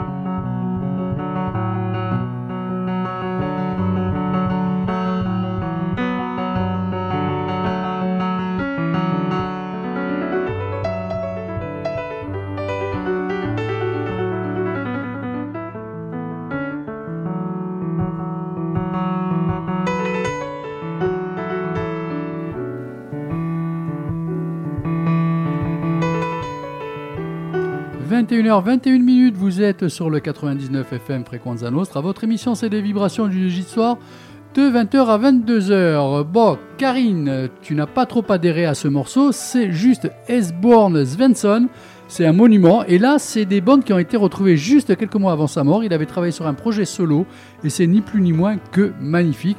Mais après, Non, les goûts, les pas- couleurs. Non, mais les goûts, alors, les couleurs, ça. dit- euh, J'ai dit que c'était, euh, pardon, euh, je- j'emploierais un terme plus joli, ennuyeux, mais c'est parce que je n'ai pas écouté attentivement. je pense que ça pas dans l'ambiance. J'étais On- pas dans On l'ambiance. sortait des wursts, de la bière, ça. de la home papa. C'est ça. Et hop, tu Nous, on a Oum enquillé en off en parlant- discutant. En et parlant tout. de Oum Papa, c'est à toi maintenant. Et euh, non, mais parce qu'on a enquillé en off en discutant et que du coup, bah, j'étais pas dans le mood de, de me laisser porter par le piano. Ouais, quoi. mais c'est ton moment de gloire maintenant. Alors là, du coup, c'est encore un décalage, c'est complètement décousu. Ça tranche là. Ah oui, oui, ça tranche net, c'est Maïté sort de ce corps.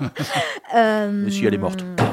Non, alors, euh, j'avais envie, alors là, je suis décalée de, de un peu de légèreté, un peu de non-sens, un peu de n'importe quoi. Euh, on aime, on n'aime pas, mais j'avais envie de parler un petit peu, parce qu'il y a beaucoup, beaucoup, beaucoup de choses à dire, de Quentin Dupieux. Alors, Quentin Dupieux, il, a, il est né en 74, j'allais dire, il a mon âge. Je ne suis pas pudique, hein, je suis vieille. Euh, non, c'est un bon âge. Il est né le 16 avril 74, c'est un Parisien.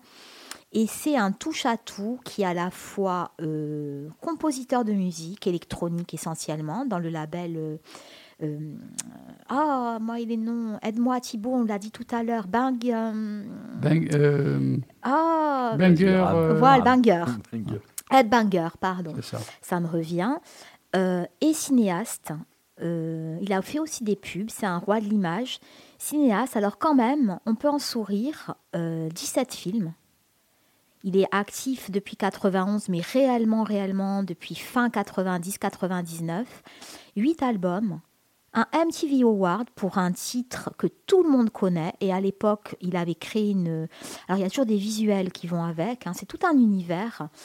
Euh, sous le pseudo, on le connaît sous le pseudo de Mister Oiseau.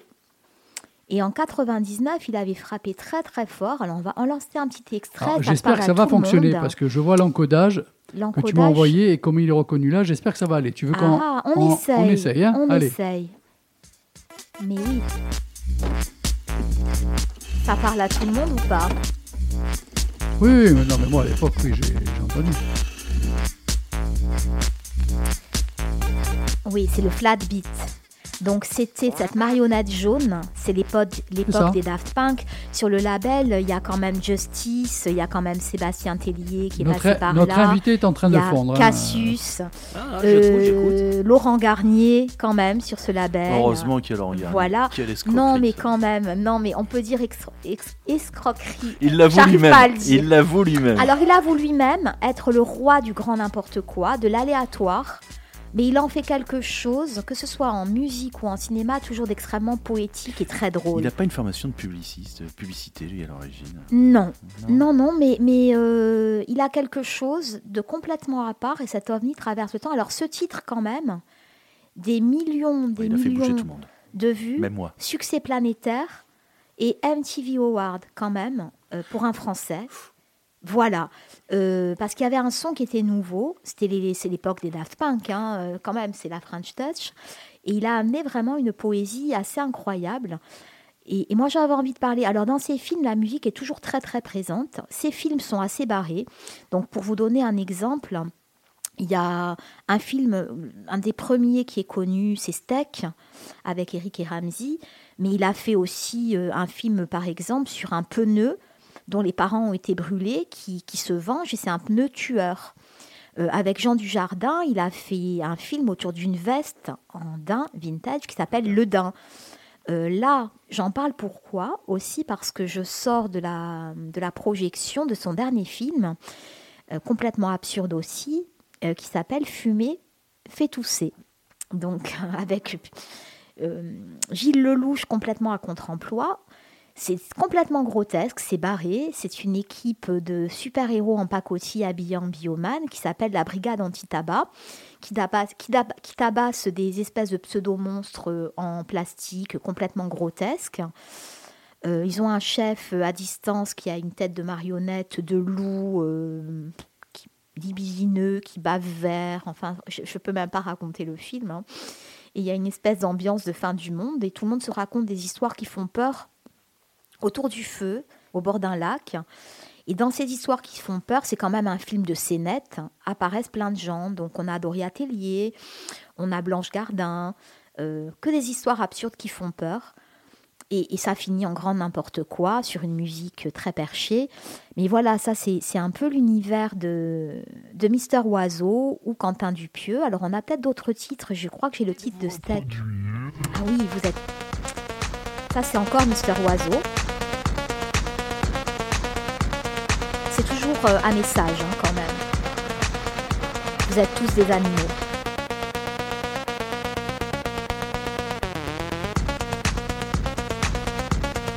J'attends Vous le êtes des animaux. Vous êtes des animaux. Vous êtes des animaux. Vous êtes des animaux. Alors le but sur ce type de morceau, il l'avoue lui-même, c'est de pousser l'auditeur jusqu'à l'inaudible, l'agacement, pour ensuite casser le truc. C'est-à-dire qu'il pousse... Raccrocher. Il pousse Ouais, les gens. il pousse à les gens à bout. Ça me saoule, faut que j'éteigne. Ça, C'est ça. Et au moment où on pense qu'on va décrocher, il se passe autre chose. Alors là, on n'a pas le temps d'explorer, mais c'est vraiment intéressant. Il y a aussi des BO chez lui qui sont quand même avec des morceaux années 70, avec Sébastien Tellier, des choses en revanche plus poétiques et plus planantes. Euh, je crois qu'en trois, j'ai sélectionné un extrait de la BO de Steak. Voilà.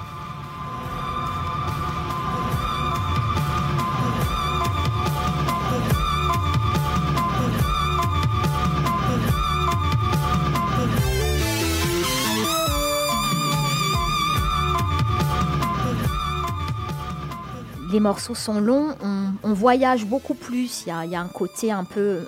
On peut comparer à l'époque à Air ou des groupes comme ça qui font de l'électro mais plus planante. C'est plutôt une invitation au voyage, quelque chose de plus, de plus onirique aussi. Parce que ça semble absurde, mais c'est pas toujours dénué de sens chez, Quentin Dupieux, que ce soit la musique ou ses films. Il y a quand même derrière, dans l'absurde, ça dénonce toujours quelque chose. Dans, dans Le Dain, par exemple, moi je le vois comme ça, c'est quand même un homme qui est dans un système qui semble établi, qui est marié, qui a une bonne situation, etc. et qui pète. C'est complètement un burn-out, ce film. Jean Dujardin, d'ailleurs, est exceptionnel dedans. Et il joue de sa folie. C'est une époque euh, où il avait fait une dépression. Le film est tourné juste après. Et, ce fétichisme autour d'une veste en daim, ça dit aussi des choses. Ça dit des choses sur la société de consommation. C'est un peu comme Jim Jarmusch quand il fait son film sur les zombies. C'est pas juste un film sur les zombies. Les zombies, en se réveillant, euh, ce qu'ils veulent, c'est aller au McDo, quoi. Ça dénonce aussi euh, certaines choses, mais par contre, c'est toujours très drôle. Je conseille aux gens de regarder le film de Jim Jarmusch, qui pour moi n'est pas le meilleur de Jim Jarmusch, mais le message effectivement. Le message, fort. il est chouette. Ah ouais, ouais. C'est vraiment, on est des morts vivants, on devient nous-mêmes des zombies, qui, qui sont les vivants ça, et qui sont les ça. morts dans cette société, en fait. hein. Après, je crois que j'ai choisi un autre titre qui est vraiment pas mal. Ah voilà. Alors, j'explique après. Oh, je baisse et tu peux parler par-dessus. hein. Ça, c'est son dernier album réel, qui n'est pas une BO, qui est de 2016 et que je conseille. Il y a plein de collaborations. Et euh, ce titre notamment est très très bien. On pourra peut-être pas l'écouter entièrement, mais en revanche, là, musicalement, c'est plus poussé. Ça s'appelle, The End of the World, d'ailleurs, ce titre. Fin du monde.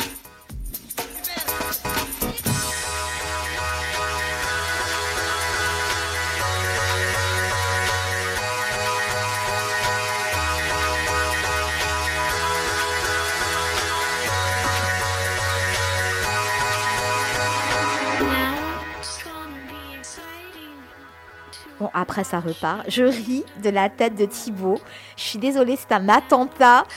Il a les oreilles qui saignent ce soir. Non, mais en plus, coupé comme ça, sorti du contexte, c'est violent. Désolée, Thibaut. Lui qui aime le jazz, le raffinement. Mais moi aussi, mais, Non, mais non, là, c'est à part. c'est à part. C'est vraiment à mettre en lien avec tout ce qu'il fait. Il faut voir les marionnettes, c'est à mourir de rire. Là, le personnage principal, le, le chef de gang, je dirais, dans Fumer fait tousser, il a une tête. C'est-à-dire que dans, devant ces films, à la fois on a 10 ans et, et à la fois on réfléchit. Euh, parce que là, sur Fumer euh, fait tousser, il y a quand même une réflexion a- écologique. Il y a toujours des messages, hein, il y a toujours Ouais. des messages de toute manière. Ouais, ouais. Bon, là, le dernier, euh, c'est vraiment dilué. hein. Mais euh, voilà. Et Blanche Gardin, elle est géniale. Non, franchement, alors, j'ai croisé Dédé, je t'assure, j'ai croisé Xavier Affre, Hmm. donc au cinéma. J'en sortais. Il arrivait pour une autre projection. On avait la banane. J'étais avec un ami. Et, et, on lui a demandé ce qu'il en pensait. Il a dit, mais c'est génial. Il, Il m'a dit, j'étais à. Cannes. Entre deux films sérieux, ça m'a fait un Ouais. fil-goût d'une bouffée d'oxygène. Et c'est ça. C'est ça. Ce qui est appréciable, c'est que ce sont des petits ovnis. Il y a beaucoup, beaucoup de fantaisie. Il y a un univers visuel, sonore. euh, et vraiment, ça fait du bien. Voilà. Donc, euh, petit éclairage, mais sur les albums, il y en a de très, très bons. Il y a aussi, euh, il a utilisé aussi des groupes un peu années 70, façon Tarantino. Il y a du Sébastien Tellier. Là, j'ai mis des trucs un peu violents. euh, en plus, c'est découpé parce qu'on ne peut pas tout passer. hein. Mais j'invite vraiment les gens à explorer euh, cet univers, en tout cas. Très bien. Euh, Voilà. On se retrouve jeudi prochain. Sans mais problème. n'oublie pas, c'est la dernière de l'année. hein. D'accord. Tu me choisis Et- deux morceaux que tu voudrais entendre dans l'émission, en fait. Hmm, D'accord. Ça marche. c'est noté. Simon, on te retrouve dans trois minutes. D'accord, à dans 3 minutes. Come some of the work gets kinda hard. Be if you plan on being a star. Let me tell you, it's always cool. And the boss don't mind sometimes if you act the fool at the car wash.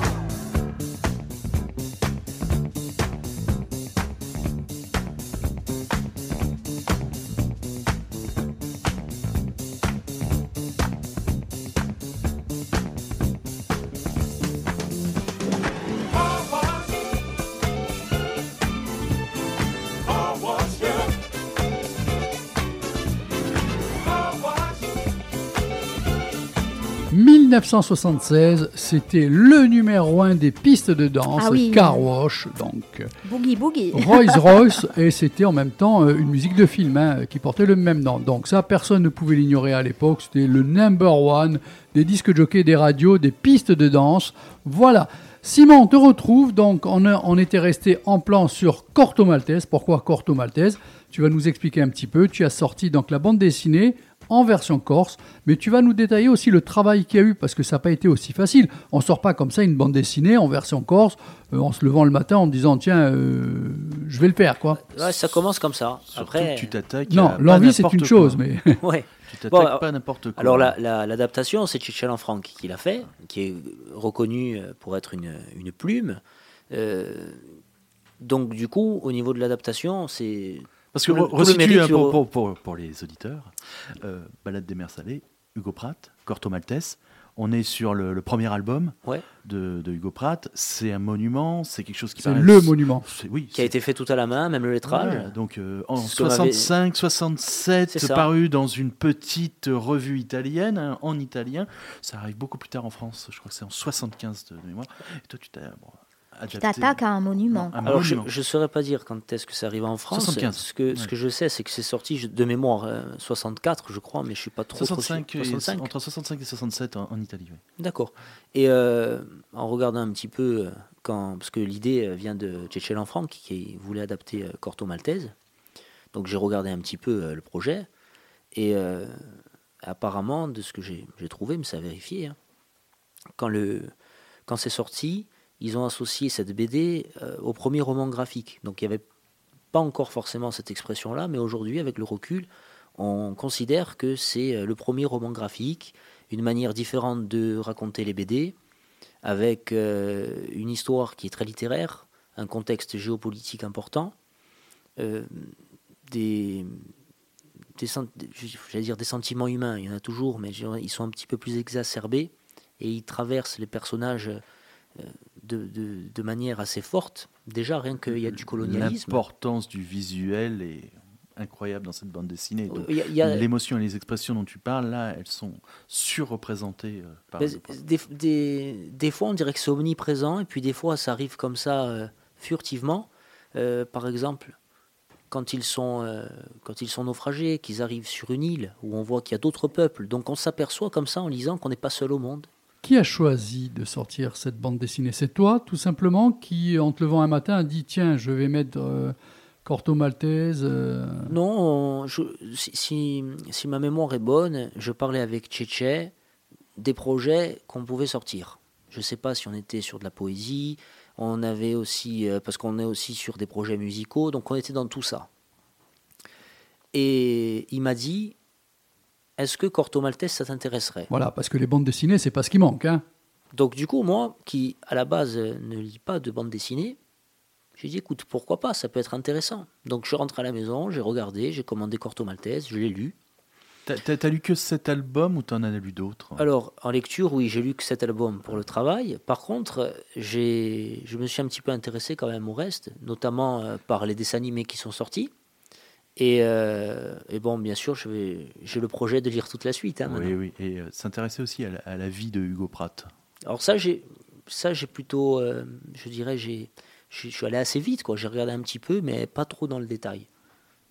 Alors, autre question. euh, donc, on a dit que c'est Tchétché qui a choisi. Ouais. Vous avez choisi cette bande dessinée. Ok, on va euh, faire la version corse, mais vous pouvez pas la sortir normalement.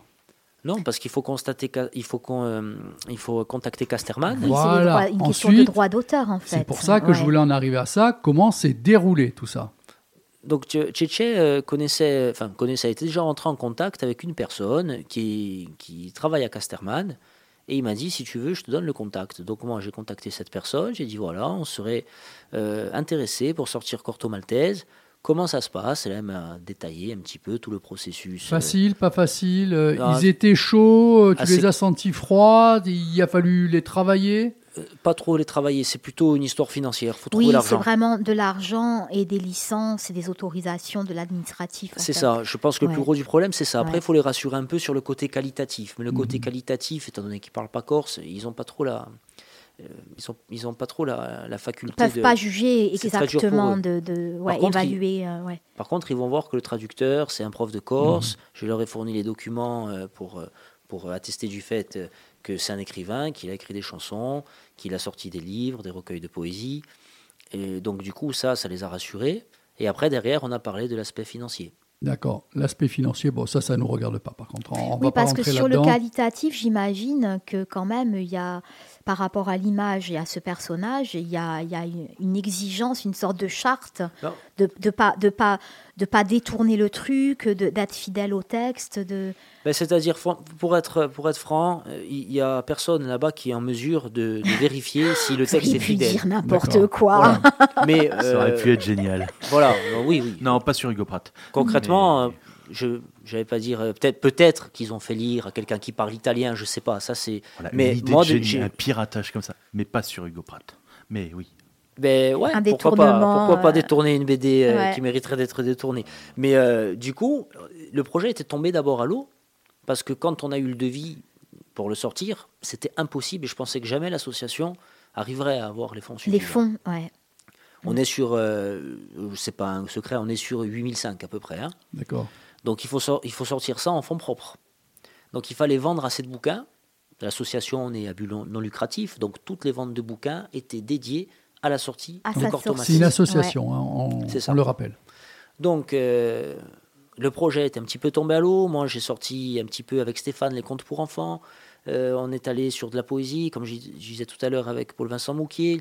On est revenu sur euh, un livre avec euh, Tchétché Lanfranc, Tragédie Mimour. Et là, comme je sors le livre avec Tchétché, il me revient Corto Maltese. Et je, je l'appelle et je lui dis Regarde, tu te souviens, Corto Maltese, ça n'avait pas fonctionné. Est-ce que tu serais toujours partant?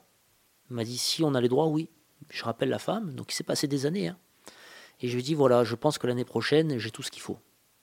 Et on définit une date de sortie. Et je fais tout pour avoir les fonds et j'étais au, presque au centime près. quoi. Centime, voilà.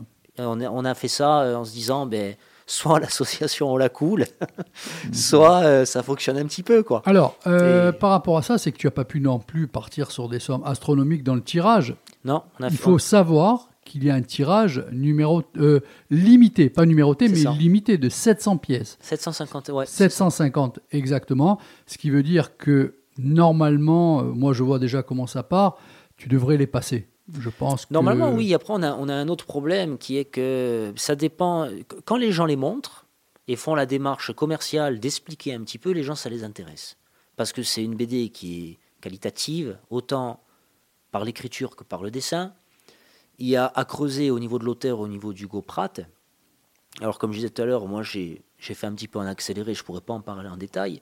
Mais c'est vraiment un objet qui amène euh, euh, à avoir une démarche culturelle. Ça se limite pas Corto Maltese, ça, se- Oui. ça se limite pas juste à la BD Corto Maltese. Il y a tout un univers autour, et c'est ça qui est intéressant. Quand les gens prennent la, la peine d'expliquer ça, qui montrent le livre à, euh, à des, à des- à des personnes qui font la démarche, qui l'ont dans les mains, qui voient la qualité du produit, généralement ils sont intéressés. Par contre, quand il est dans le fond d'un magasin, euh, à la dernière étagère, Ouais. et comme ça a été le cas avec des gens qui rentrent pour dire est-ce que vous avez un Corto Maltese? Et la réponse est non, alors qu'ils l'ont. Là ça devient compliqué. gênant. Ça Ouais. devient compliqué. C'est même énervant. Donc, ouais, c'est voilà, c'est compliqué, énervant. ouais. Pour les gens qui nous écoutent, 750 exemplaires, il y en a déjà en place, un petit peu de partout. Est-ce que tu veux mettre en avant les, les magasins où tu as mis justement en place euh, tes bouquins? Ça fera un peu de pub, justement. Alors on les a mis à Vibration, on les a mis chez toi, Mhm. tu étais le premier à, à nous les avoir pris. Ensuite, on les a mis à la marge, on les a mis à la FNAC, à Ajaccio et l'Atrium, à l'espace Leclerc, Mhm. Euh, au carrefour de la Rocade. Oui, c'est pas mal quand même, c'est bien. Ouais, on a mis quelques En dehors d'Ajaccio et des environs d'Ajaccio euh, et le Grand Ajaccio, est-ce que Corté, Bastia, tout ça, on peut le trouver À Bastia, à la librairie D'accord. Alm, Mhm. uniquement à la librairie Alm. Il y a sur notre site internet aussi partie des oiseaux.net, pas sûr, .com, voilà. .net, Point net. où on peut le commander. Euh, et ensuite, on l'a mis euh, toujours sur Ajaccio euh, au tabac Carpe Diem. Et euh, j'ai oublié le nom de l'autre tabac, je suis désolé. Ah, c'est embêtant. le, tabac, le tabac de Saint-Jean, euh, la place, euh, Ah oui, la euh, place au des Palmier. Palmiers. Au Palmier. Au palmier. Je crois d'ailleurs que le tabac peut-être s'appelle au Je me Palmier. demande que ça, si c'est pas le ça. tab. Ouais. Voilà. Voilà, le tabac, les palmiers. C'est bien Voilà. ça. Donc ça fait quand même pas mal d'endroits où on peut le trouver, 750 exemplaires. Moi, je vous l'annonce, c'est une idée cadeau de Noël, donc euh, n'attendez pas trop longtemps avant qu'il n'y en ait plus. C'est pas dit qu'il y ait un deuxième tirage. Euh, pour ma part, Indispensable dans sa BD Tech, je le répète, c'est indispensable. Par Alors, contre, moi, pour- je ne l'ai pas eu Pour ma main. part, je Ouais. termine. Pour ma part, euh, je fais aussi les expéditions. Donc, si vous êtes embêté, que vous habitez en dehors d'Ajaccio et du Grand Ajaccio, vous pouvez m'appeler au magasin au 04 95 21 21 97. Je fais les ventes à distance ainsi que les expéditions, ce qui rend quand même un sacré service pour toi, je pense. Hein, Oui, mine de exactement. Est-ce qu'il y a un événement euh, préparé là pour euh, une dédicace ou quelque part euh, La dédicace qu'on aura, ça sera le 21 au magasin Vibration, Ah, tiens. chez toi. Ah bah tiens. Oh merde, ah oui, Hein au fait. On avait oublié. Donc le 21, ça sera chez toi. C'est le seul événement qu'on aura en dédicace cette année. Après- 21 au magasin Vibration de 16h30 à 18h30, 19h. hein, tant tant qu'il y a de la lumière. Pardon? Et, euh, et après, ensuite, on aura un petit- quelques articles de presse. euh, C'est en préparation, donc ça sortira prochainement. Et si on arrive à faire fonctionner ce bouquin, du coup, on va aller vers les suites. Parce que, bien sûr, avant de le sortir, j'ai lu, j'ai adoré. Ça m'a même euh, mis un, un pied pour lire d'autres BD, parce que je suis pas lecteur de BD à la base. J'avais jamais trop bien compris les gens, c'est quoi qui les accrochait quand ils Ouais. lisaient des BD. Moi, c'est un peu pareil. Pourtant, euh, je voilà. Eh ben, du coup, Mais cette histoire, euh, quelquefois, voilà, il y a des. des- Je me suis même Ouais. posé la question, par exemple, le noir et blanc. Le fait que ce soit en noir et blanc, ça m'a aidé à rentrer dans l'histoire parce que l'image, entre guillemets, est incomplète. Alors, moi, j'ai exactement le même parcours que toi. Je suis littéraire. Pourtant, j'ai dans ma famille des gens qui font de la BD et tout. Et j'ai accroché, j'ai commencé à accrocher sur des BD en noir et blanc, bizarrement, ou avec des personnages un peu plus complexes, notamment littéraires ou musicaux. Ça peut être euh, Jim Morrison ou euh, Maupassant. Mais c'est vrai que quand on n'est pas dans la BD, euh, le noir et blanc laisse plus de place à l'imagination, bizarrement. Exactement. Karine, tu voulais intervenir euh, avant que j'annonce la dédicace, le nombre. un peu. Tu n'as pas la bande après. dessinée, euh. Je ne l'ai pas eu en main, mais tu parlais d'idées cadeaux. Euh, moi, je n'ai vu que la couve. Euh, parce que en fait, j'ai comme ami Tchétché, enfin voilà, c'est un petit réseau, je l'ai vu passer. Et je trouve que l'objet, la couve est très très belle. Voilà. Non, non, mais même l'intérieur, hein. Alors, justement, je ne l'ai pas eu en main, mais en tout cas, c'est très beau. Euh, moi qui suis à la base, en plus, je le dis, pas très BD, j'ai trouvé ça très beau. Voilà, donc c'est vrai qu'en en idée cadeau, c'est comme un disque, un livre, je trouve que c'est des beaux cadeaux qui sont pas excessifs et, et voilà quoi, oui. Bon, très très bien. Et il y a du gros travail derrière. On a fait du Oui, gros oui, oui, non, non, mais un, un sacré boulot. J'espère que vous allez être récompensé. Donc, euh, alors, on écoute un petit peu d'Oscar Peterson. On se retrouve ensuite avec Thibaut et on termine par le petit questionnaire. Voilà, et ça sera une, une soirée encore bien remplie. Ça marche.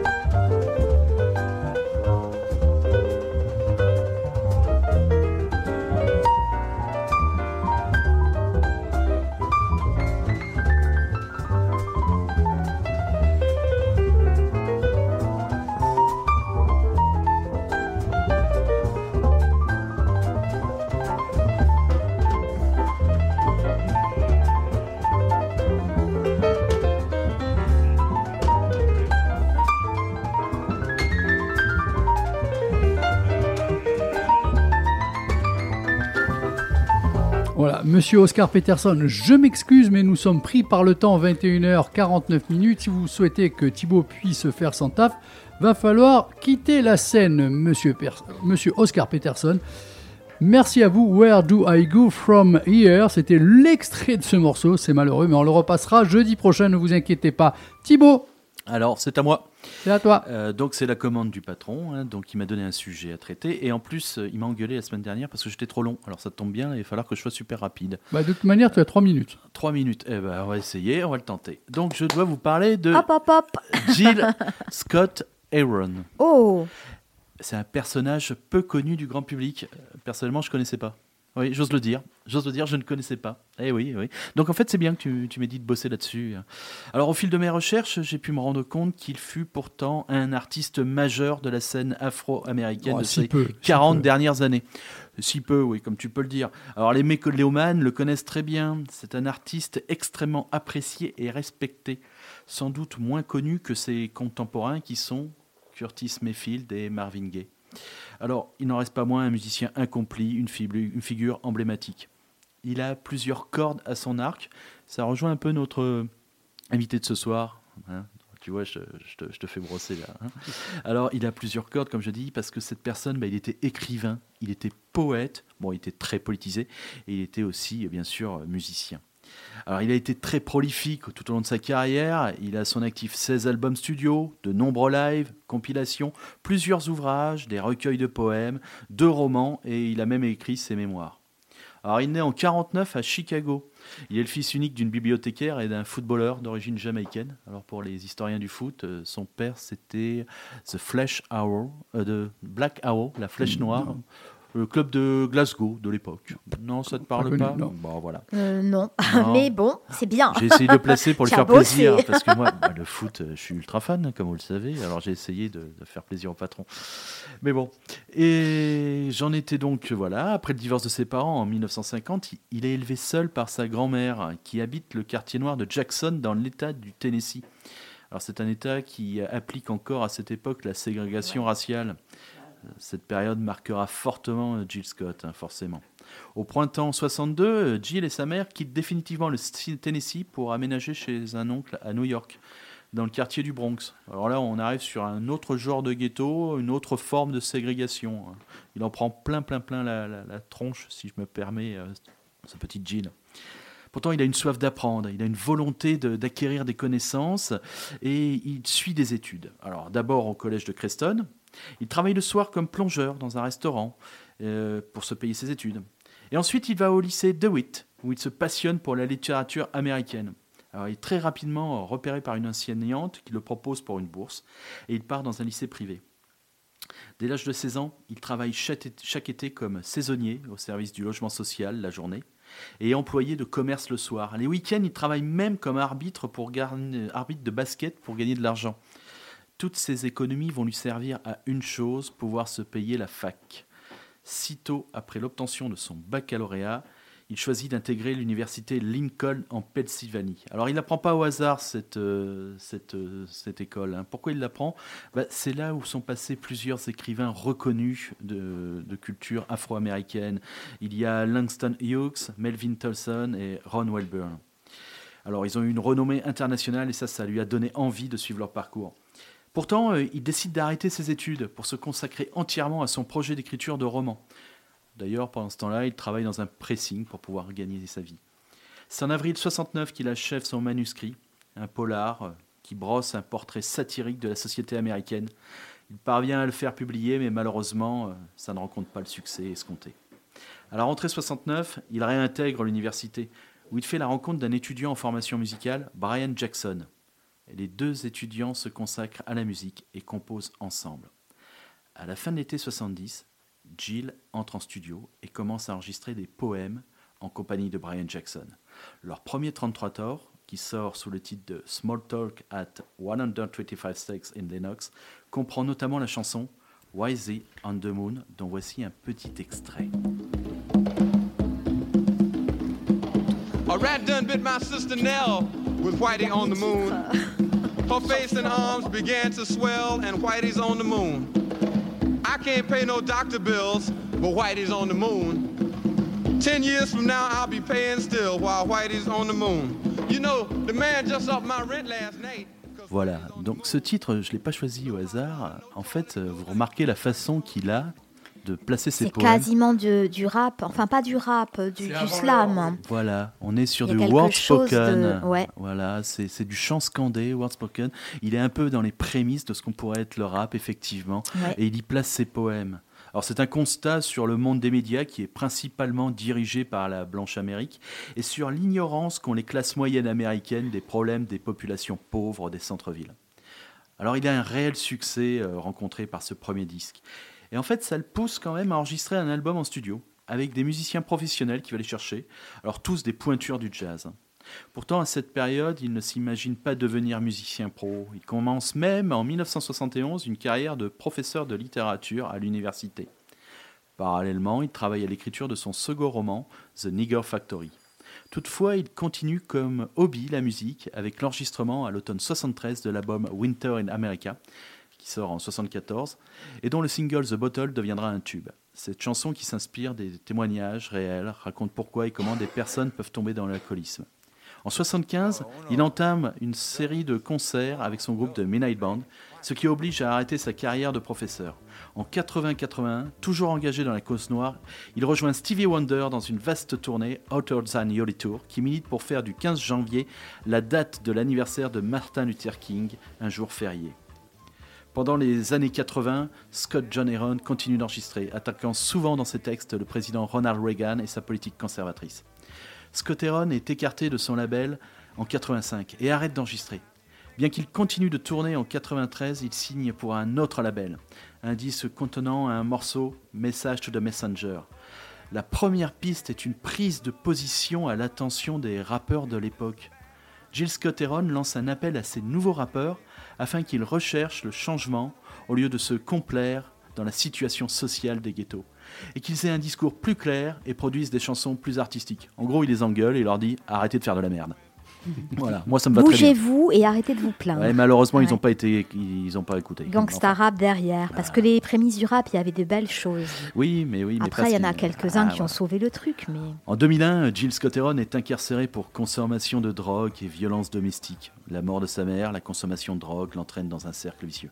Il sort de prison en 2002 et il y retourne en 2006, puis en 2007.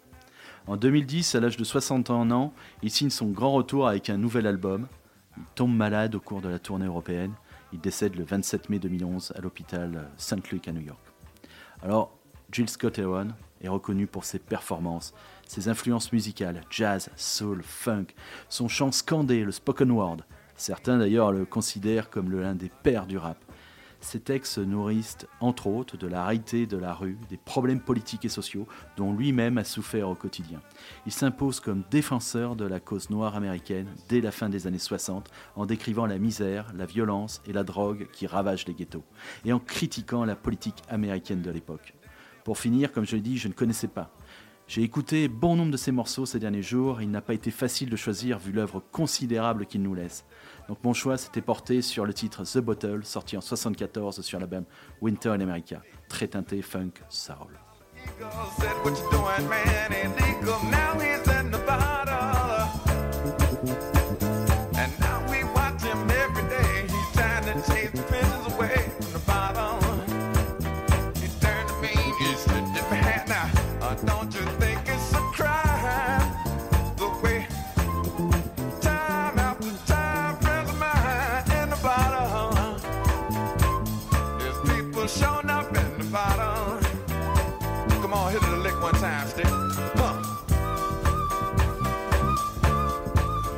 21h58 minutes. Voilà, malheureusement, on est pris par le temps parce que je dois envoyer la seconde émission ensuite. Je peux pas faire de la rallonge.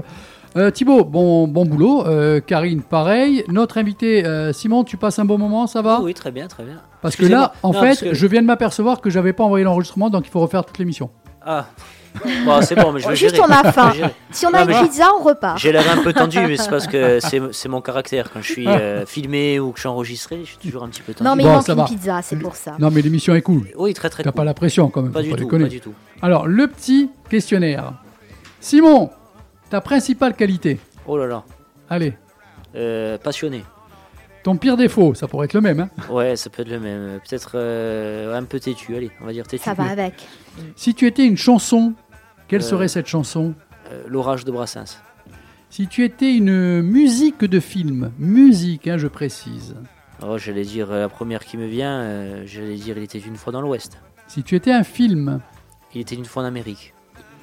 l'endroit où tu te sens le mieux, il était une fois à Saline. Non, je déconne. Donc l'endroit où tu te sens le mieux. La rue Fèche. Bien. En cinéma, quel est ton réalisateur préféré? Oh là là. Euh, pas en tant que réalisateur, mais le film m'a tellement marqué. Celui qui a fait 1900, euh, très connu, j'ai oublié le nom. Avec euh, De Niro et, et euh, Depardieu. Ah oui, excellent film. Ah, euh, J'ai oublié le nom, il est ultra connu. Hein. Xavier, Thibaut. Xavier. Thibaut, euh, recherche 1900. Bertolucci. Bertolucci. Voilà. Voilà. J'allais te dire, j'allais te dire, recherche 1900 de Bertolucci. Oh, je suis bon quand même. Je dirais lui pas pour la filmo parce que mais le film a tellement marqué donc le, euh, le- le- le film est juste extraordinaire. Il faut que tu découvres un film. euh, c'est. Oh mince. euh, bon, ça me reviendra. euh, Requiem pour, pour un massacre. Film sur la pas. guerre. Je D'accord. pense que tu vas découvrir quelque chose. Crois-tu au karma? Euh, non non Si tu étais un animal, tu serais quel animal? Oh, un chien. D'accord. Côté nourriture, quel est ton plat favori? Oula. Ah ben. Côte je- de bœuf. Qu'est-ce que tu aimerais accomplir un jour? Fais, fais gaffe, le chien peut se barrer avec la côte de bœuf. Carni, carnivore. Ce que j'aimerais accomplir un jour. J'aimerais poursuivre mes projets, réussir à, à faire en sorte que la structure euh, évolue et être sur plusieurs activités en simultané, c'est-à-dire euh, littérature, musique et pourquoi pas aller sur du théâtre et du cinéma. D'accord. S'il te restait une journée à vivre, tu ferais quoi? Ouais, je mangerai, je ferai tout ce qu'il faut pas faire. Très bien. Passe une bonne soirée si on ne se revoit pas de bonnes fêtes. On rappelle qu'il y a une séance dédicace au magasin Vibration au 48 Fèches, au 48 rue Fèche, donc de Corto Maltese, en présence de. Tchétché. Tu Tchétché seras toi aussi, j'espère. Oui, je, bien Hein sûr. bien Quand sûr. même. Ah, il faut- et si tu as des affiches ou quoi, que je commence un peu à signaler l'événement, fais sur Facebook et tout, tout, tout ce qu'il faut faire. Ok. Hein J'ai reçu, j'ai reçu l'affiche à 3. Je Voilà. passerai te la donner. Donc, très très bien. Merci à vous, merci Thibaut, merci Karine. À jeudi prochain. Ciao, Vous ciao. me choisissez euh, deux morceaux chacun euh, pour jeudi Deux prochain que morceaux vous de aimeriez entendre. l'année ou hein, juste qui nous tiennent à cœur. qui te tiennent à cœur. D'accord. Bisous, ciao, bonne Merci, soirée. Allez, on se retrouve ciao. dans deux minutes.